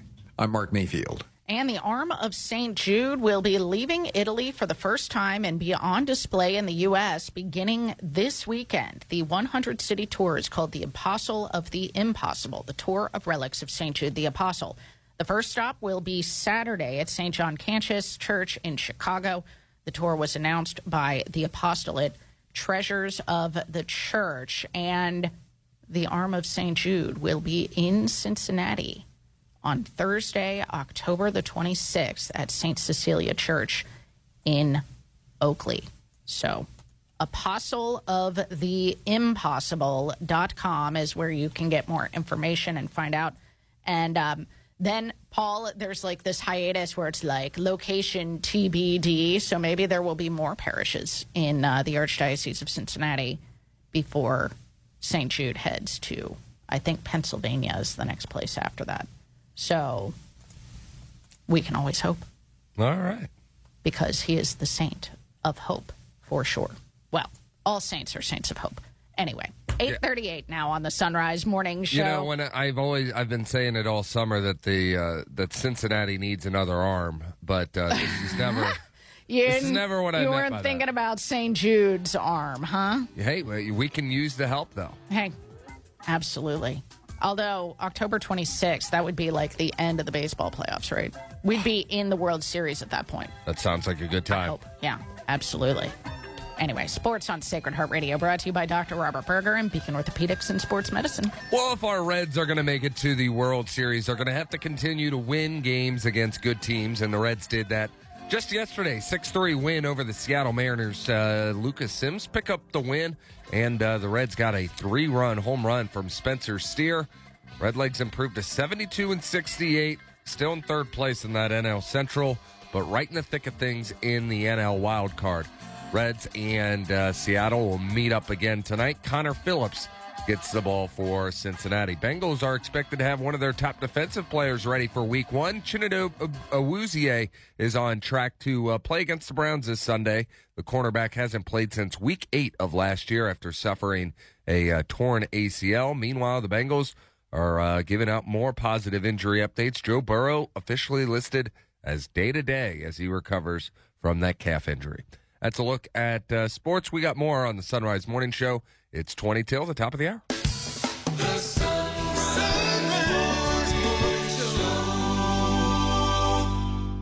It's back to school time and back to a busier morning routine. If you're going to need some help to get going, get yourself a few bags of Mystic Monk coffee. And when you go to the Mystic Monk site through the link you find at sonrisemorningshow.com, you'll give us a boost with a commission on your purchase. While you're at our site, pick up a Son Rise Morning Show mug or travel mug and perhaps a water bottle for your student. All available in our online store. Find our store and link to Mystic Monk Coffee at sonrisemorningshow.com. Support for Sacred Heart Radio is from Dr. Robert Berger at Beacon Orthopedics and Sports Medicine. Dr. Berger has been recognized by Cincinnati Magazine nearly every year over the past 20 years as one of the top physicians in orthopedic surgery, and he serves as team physician for Xavier University, Mount St. Joseph University, and LaSalle High School. Dr. Berger treats patients of all ages at the Beacon West office on Harrison Avenue and on the east side at Cincinnati Sports Club. For more information, 513 354 3700. Online at beaconortho.com. Sacred Heart Radio is blessed to have the support of Larkin Cobb Chevrolet Buick GMC in Eaton, Ohio, offering a wide range of new and used cars, trucks, and SUVs with on-site financing. Larkin Cobb, close to Eaton, Richmond, Dayton, and Brookville. On the web at larkincobb.com. Put your money where your heart is. Do business with someone who shares your faith and values. From Sacred Heart Radio's Angels List of Underwriters. And don't forget to tell them where you found out about them. Go to sacredheartradio.com and click Angels List. Eternal Father, I offer you all the wounds of your dearly beloved Son, Jesus Christ, the pains and agony of his sacred heart, and his most precious blood, which gushed out from all his wounds for the reparation of my sins and those of the whole world. We remember with heartfelt sorrow our weaknesses and all your suffering in this noble task. Amen. The Son Rise Morning Show continues, and uh, it's always great to talk media literacy and the various phrases that get tossed around, the ideas that get tossed around uh, on the news and social media with Bill Schmidt from Onward.net. He's a communications professional with sort of decades of watching all of this take form in its current state. Bill, good morning. Good morning, Matt. I wish we had two hours to talk about polls. You recently put out a very fascinating post about the idea of polling. Uh, what got you thinking about this? And uh, of course, we don't, I mean, obviously, we got elections coming up. So some of this has to do with what people are trying to measure, some of this has to do with p- what people want to see in the polls. But, but what got you really kind of rolling on this topic? Well, I, I saw one poll about who thinks their favorite candidate is trustworthy. And one of the options they could give was, well, he's mistaken, but I feel he thinks he's being accurate. So that's when I shook my head and I said, well, in this poll, we're trying to read people's minds, other people's minds, while they're trying to read their candidate's mind. And the, uh, then the pundit commenting on the poll said, well, clearly these supporters don't care if their candidate lies. So we were doing what polls, I'm afraid, tend to do. That We're quantitating or we're, we're treating qu- uh, quantitatively uh, opinions and the whole uh, process of polling, which should inform uh, genuine uh, debate and uh, conversation among people. Instead, we're kind of slapping quantities and percentiles and labels on people before they actually get to finalize their opinions with others. Well, what's fascinating to me about polls is when it comes to those questions, they're almost always questions that in the polls are couched as yes or no questions. Right. But if I were to answer them, like if you were to ask me a question about what I think about something, do I like it or dislike it? My answer would almost always be like, yes, but, or something exactly. like that. I mean, we Catholics, we're like known for being both and people, right? We're not either right. or people. So doesn't this sort of complicate it? Exactly, exactly. We're being uh, narrowed into uh, binary choices on on things that should lead to deeper uh, conversations, and that's really the only way that polls can can be of service to us. Uh, uh, I'm uh, I'm already uh, wary of polls uh, more than a year uh, before the presidential debates and a presidential election, and I hope that we have more chances to use polls constructively. Well, and it doesn't just happen uh, in presidential elections, right? I mean, we see this all the time right. when it uh, when it comes to church teaching, right? So sometimes you'll see somebody say, "Well, X percentage of Catholics disagree with this aspect of church teaching," and you got to take a step back and say, like, "Wait." But was the church teaching ever put in place due to like a democratic process or popular opinion in the first place? Like, I mean, so so you've got that on the side, but also I think too, Bill. I, I mean, gosh, you've been doing media stuff for forever. I mean, how much of this comes from the you get what you measure principle? Like if you go looking for something, you can then form questions that will get you the answer that you're kind of looking for in the first place. I mean, like how much of that bias is sort of built into the construction of the polls themselves depending on where they come from?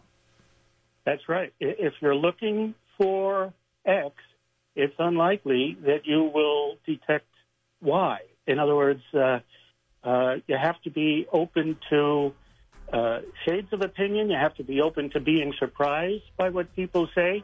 And yeah, you're not going to get that in uh, most uh, polling. Yeah, well, Um, I'm often we- surprised by polling because every time I see a poll come out, I'm like, well, none of my friends think this way. Like, where are they finding these people? So, Right. yeah, well, I encourage people because you've done a deep dive into this question over at onward.net. It's linked at sonrisemorningshow.com. Thanks so much, Bill. Have a wonderful day. Oh, thank you. My pleasure. Take care, Matt. All right. Andrew Swafford joins us next. A wedding is a day, a marriage is a lifetime. Catholic Engaged Encounter Weekends are a marriage preparation program led by married couples and a priest or deacon. This is time for a couple to learn about each other and their upcoming marriage. Based on communication, intimacy, and the family they grew up in. Find out more at cincinnati-covington.engagedencounter.com. That's cincinnati-covington.engagedencounter.com. Support for Sacred Heart Radio is from Hoeting Realtors, trusted and recommended by generations of families to sell their homes. Licensed in Ohio, Kentucky, and Indiana. Hoeting Realtors, 513-451-4800 and at hoeting.com. The first annual Dominican Rosary Pilgrimage, sponsored by the Dominican Friars Foundation, will take place on Saturday, September 30th at the Basilica of the Immaculate Conception in Washington, D.C. This all day event will feature conferences by Father Gregory Pine, Resuscitation of the Rosary, a Fervorino by Father Lawrence Lew, and Mass with Father James Brent as homilist. Join us for this day of prayer to Our Lady. For more information, visit rosarypilgrimage.org. That's rosarypilgrimage.org. Pregnancy Center West is committed to protecting the unborn by encouraging women to see and choose the beauty of life while offering practical assistance for them and their families. Donate securely online at supportpcw.org. That's supportpcw.org. Pregnancy Center West is committed.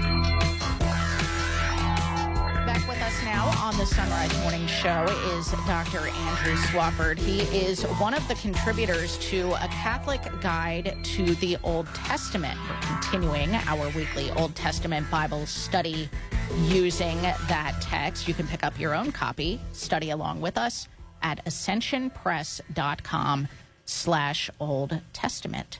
Andrew, welcome back.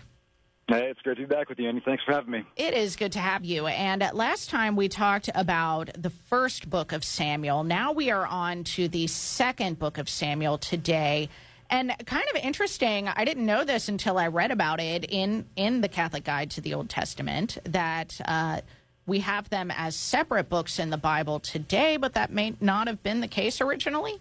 No, that's right. These books really form a unity, and one way to see that literarily is uh, the, the way in which the Song of Hannah and the, in, toward the beginning of First Samuel, First Samuel two, is really kind of bookended by a lot of similar themes with this Song of David in Second Samuel 22. And so, the, and then there's a, they really echo each other, and they're they're kind of like bookends to this really this unified work uh, known as Samuel. And Samuel, by the way, means uh, either name of God, so Shem means name, Shem, um, or it could be God hears. So Shema is a is a verb that, if we have the ayin dropped off, uh, it would be Shemuel could mean God hears. So God hears or name of God is what the the name Samuel means.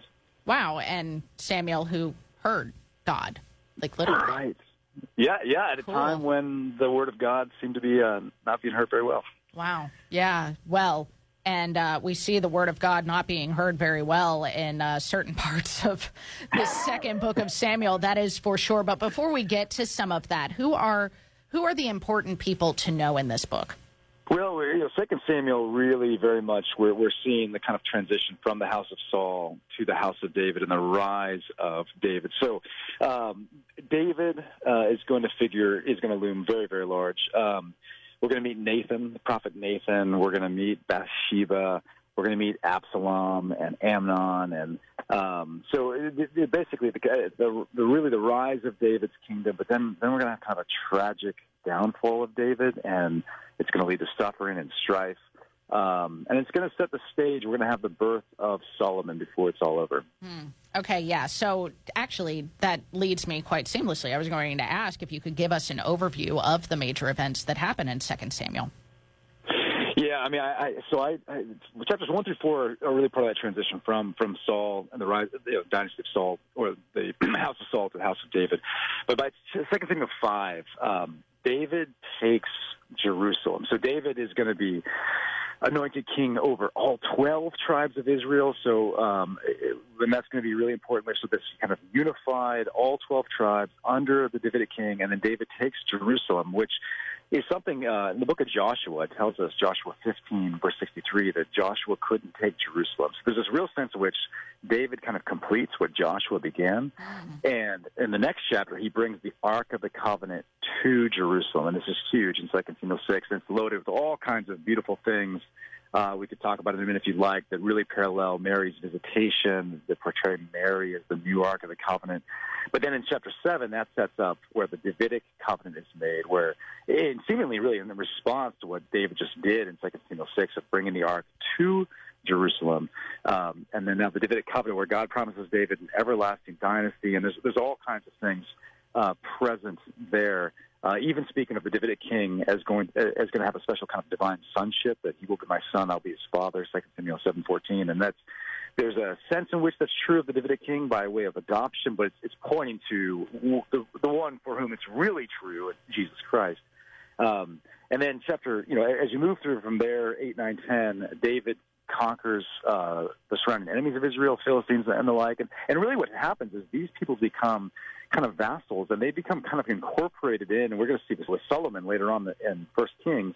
Um, they're really entering into, in a sense, the Davidic covenant. They're kind of coming to the temple and coming to know the God of Israel. So this is like a brief snapshot of the universality of what Jesus will do in the in the new covenant.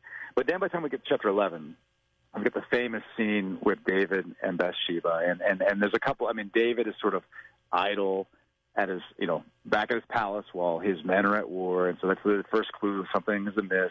Mm-hmm. Um, and he sees Bathsheba, and you know, and, and, and this is there's obviously a huge power differential between a king and and and this Bathsheba, and um, I mean, basically, it, you know, he he ends up more or less raping her and and and impregnating her, and ends up murdering her, you know, murdering her husband, and um, and so that, and then this is, you know, the next chapter. Nathan calls him out on this, um, but then like there's a real spiral of events from chapters 11 through 20 where just this sin leads to dysfunction and strife and family division uh, to the point where Absalom, one of his sons, is driving David out of Jerusalem.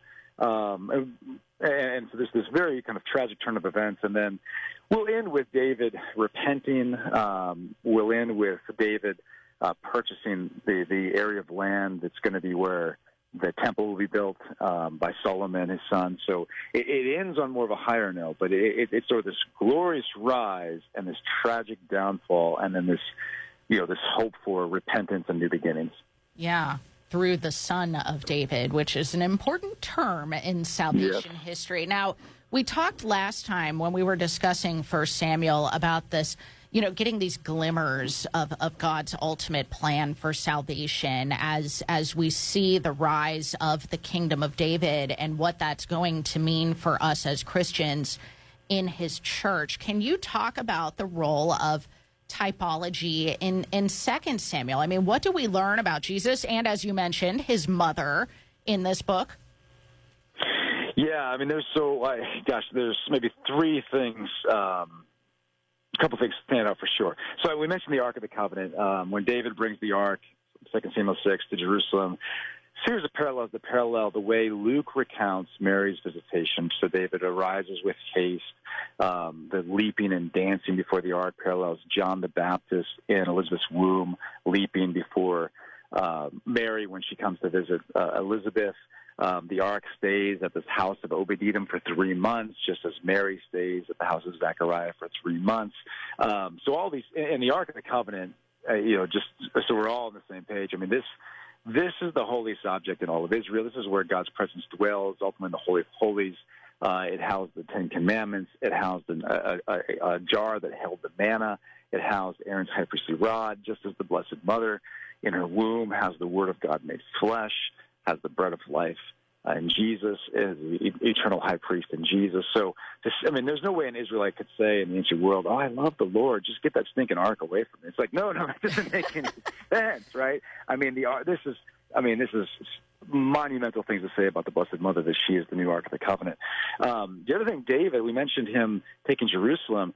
David clearly acts not just like a king, but a priest king. And you see this very clearly in 2 Samuel 6, where he's wearing a linen ephod, a priestly garment. He offers sacrifice, he gives the blessing. So David really is acting the part of a new Melchizedek, a new priest king of Jerusalem, Jerusalem, which is equated with Salem. Um, and this this all sets. I mean, there's lots of things we could talk about here, but Jesus, you know, as you know, is, is said to be a priest not according to the order of Levi, but the order of Melchizedek.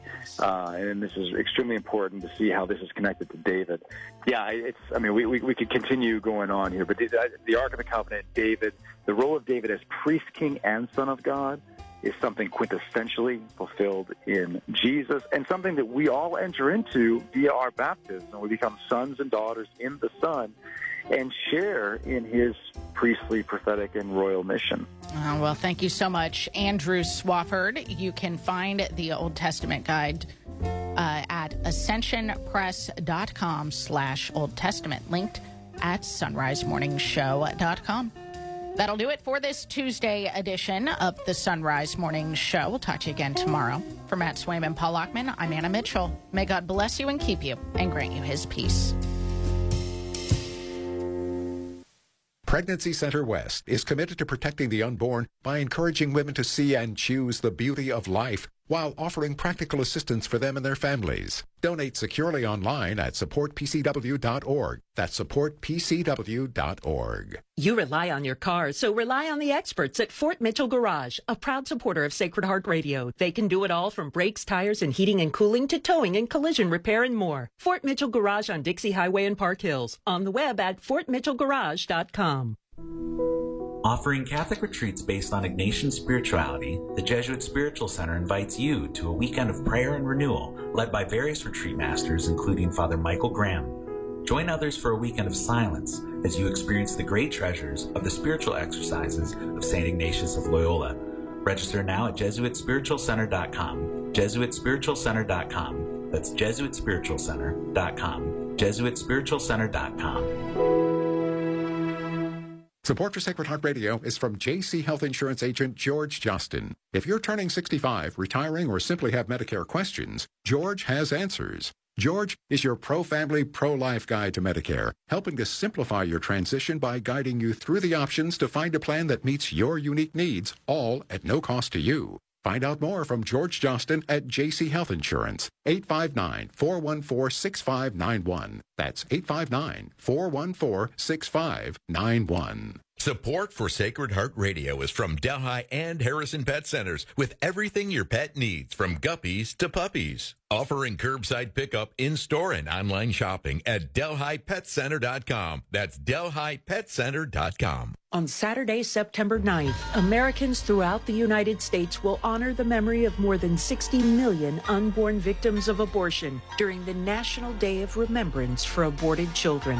Please join in prayer at Gate of Heaven Cemetery in the Baby Garden, Saturday, September 9th at 9 a.m., 11,000 Montgomery Road, Cincinnati. More information at Gate of Heaven Cemetery, 513 489 0300. Please bring a folding chair and umbrella for your comfort. This is Father Michael Mary Dosh from St. Gertrude in Madeira. Thank you for listening to Sacred Heart Catholic Radio. 740 WNOP Newport, 910 WPFB Middletown, or get the app, stream.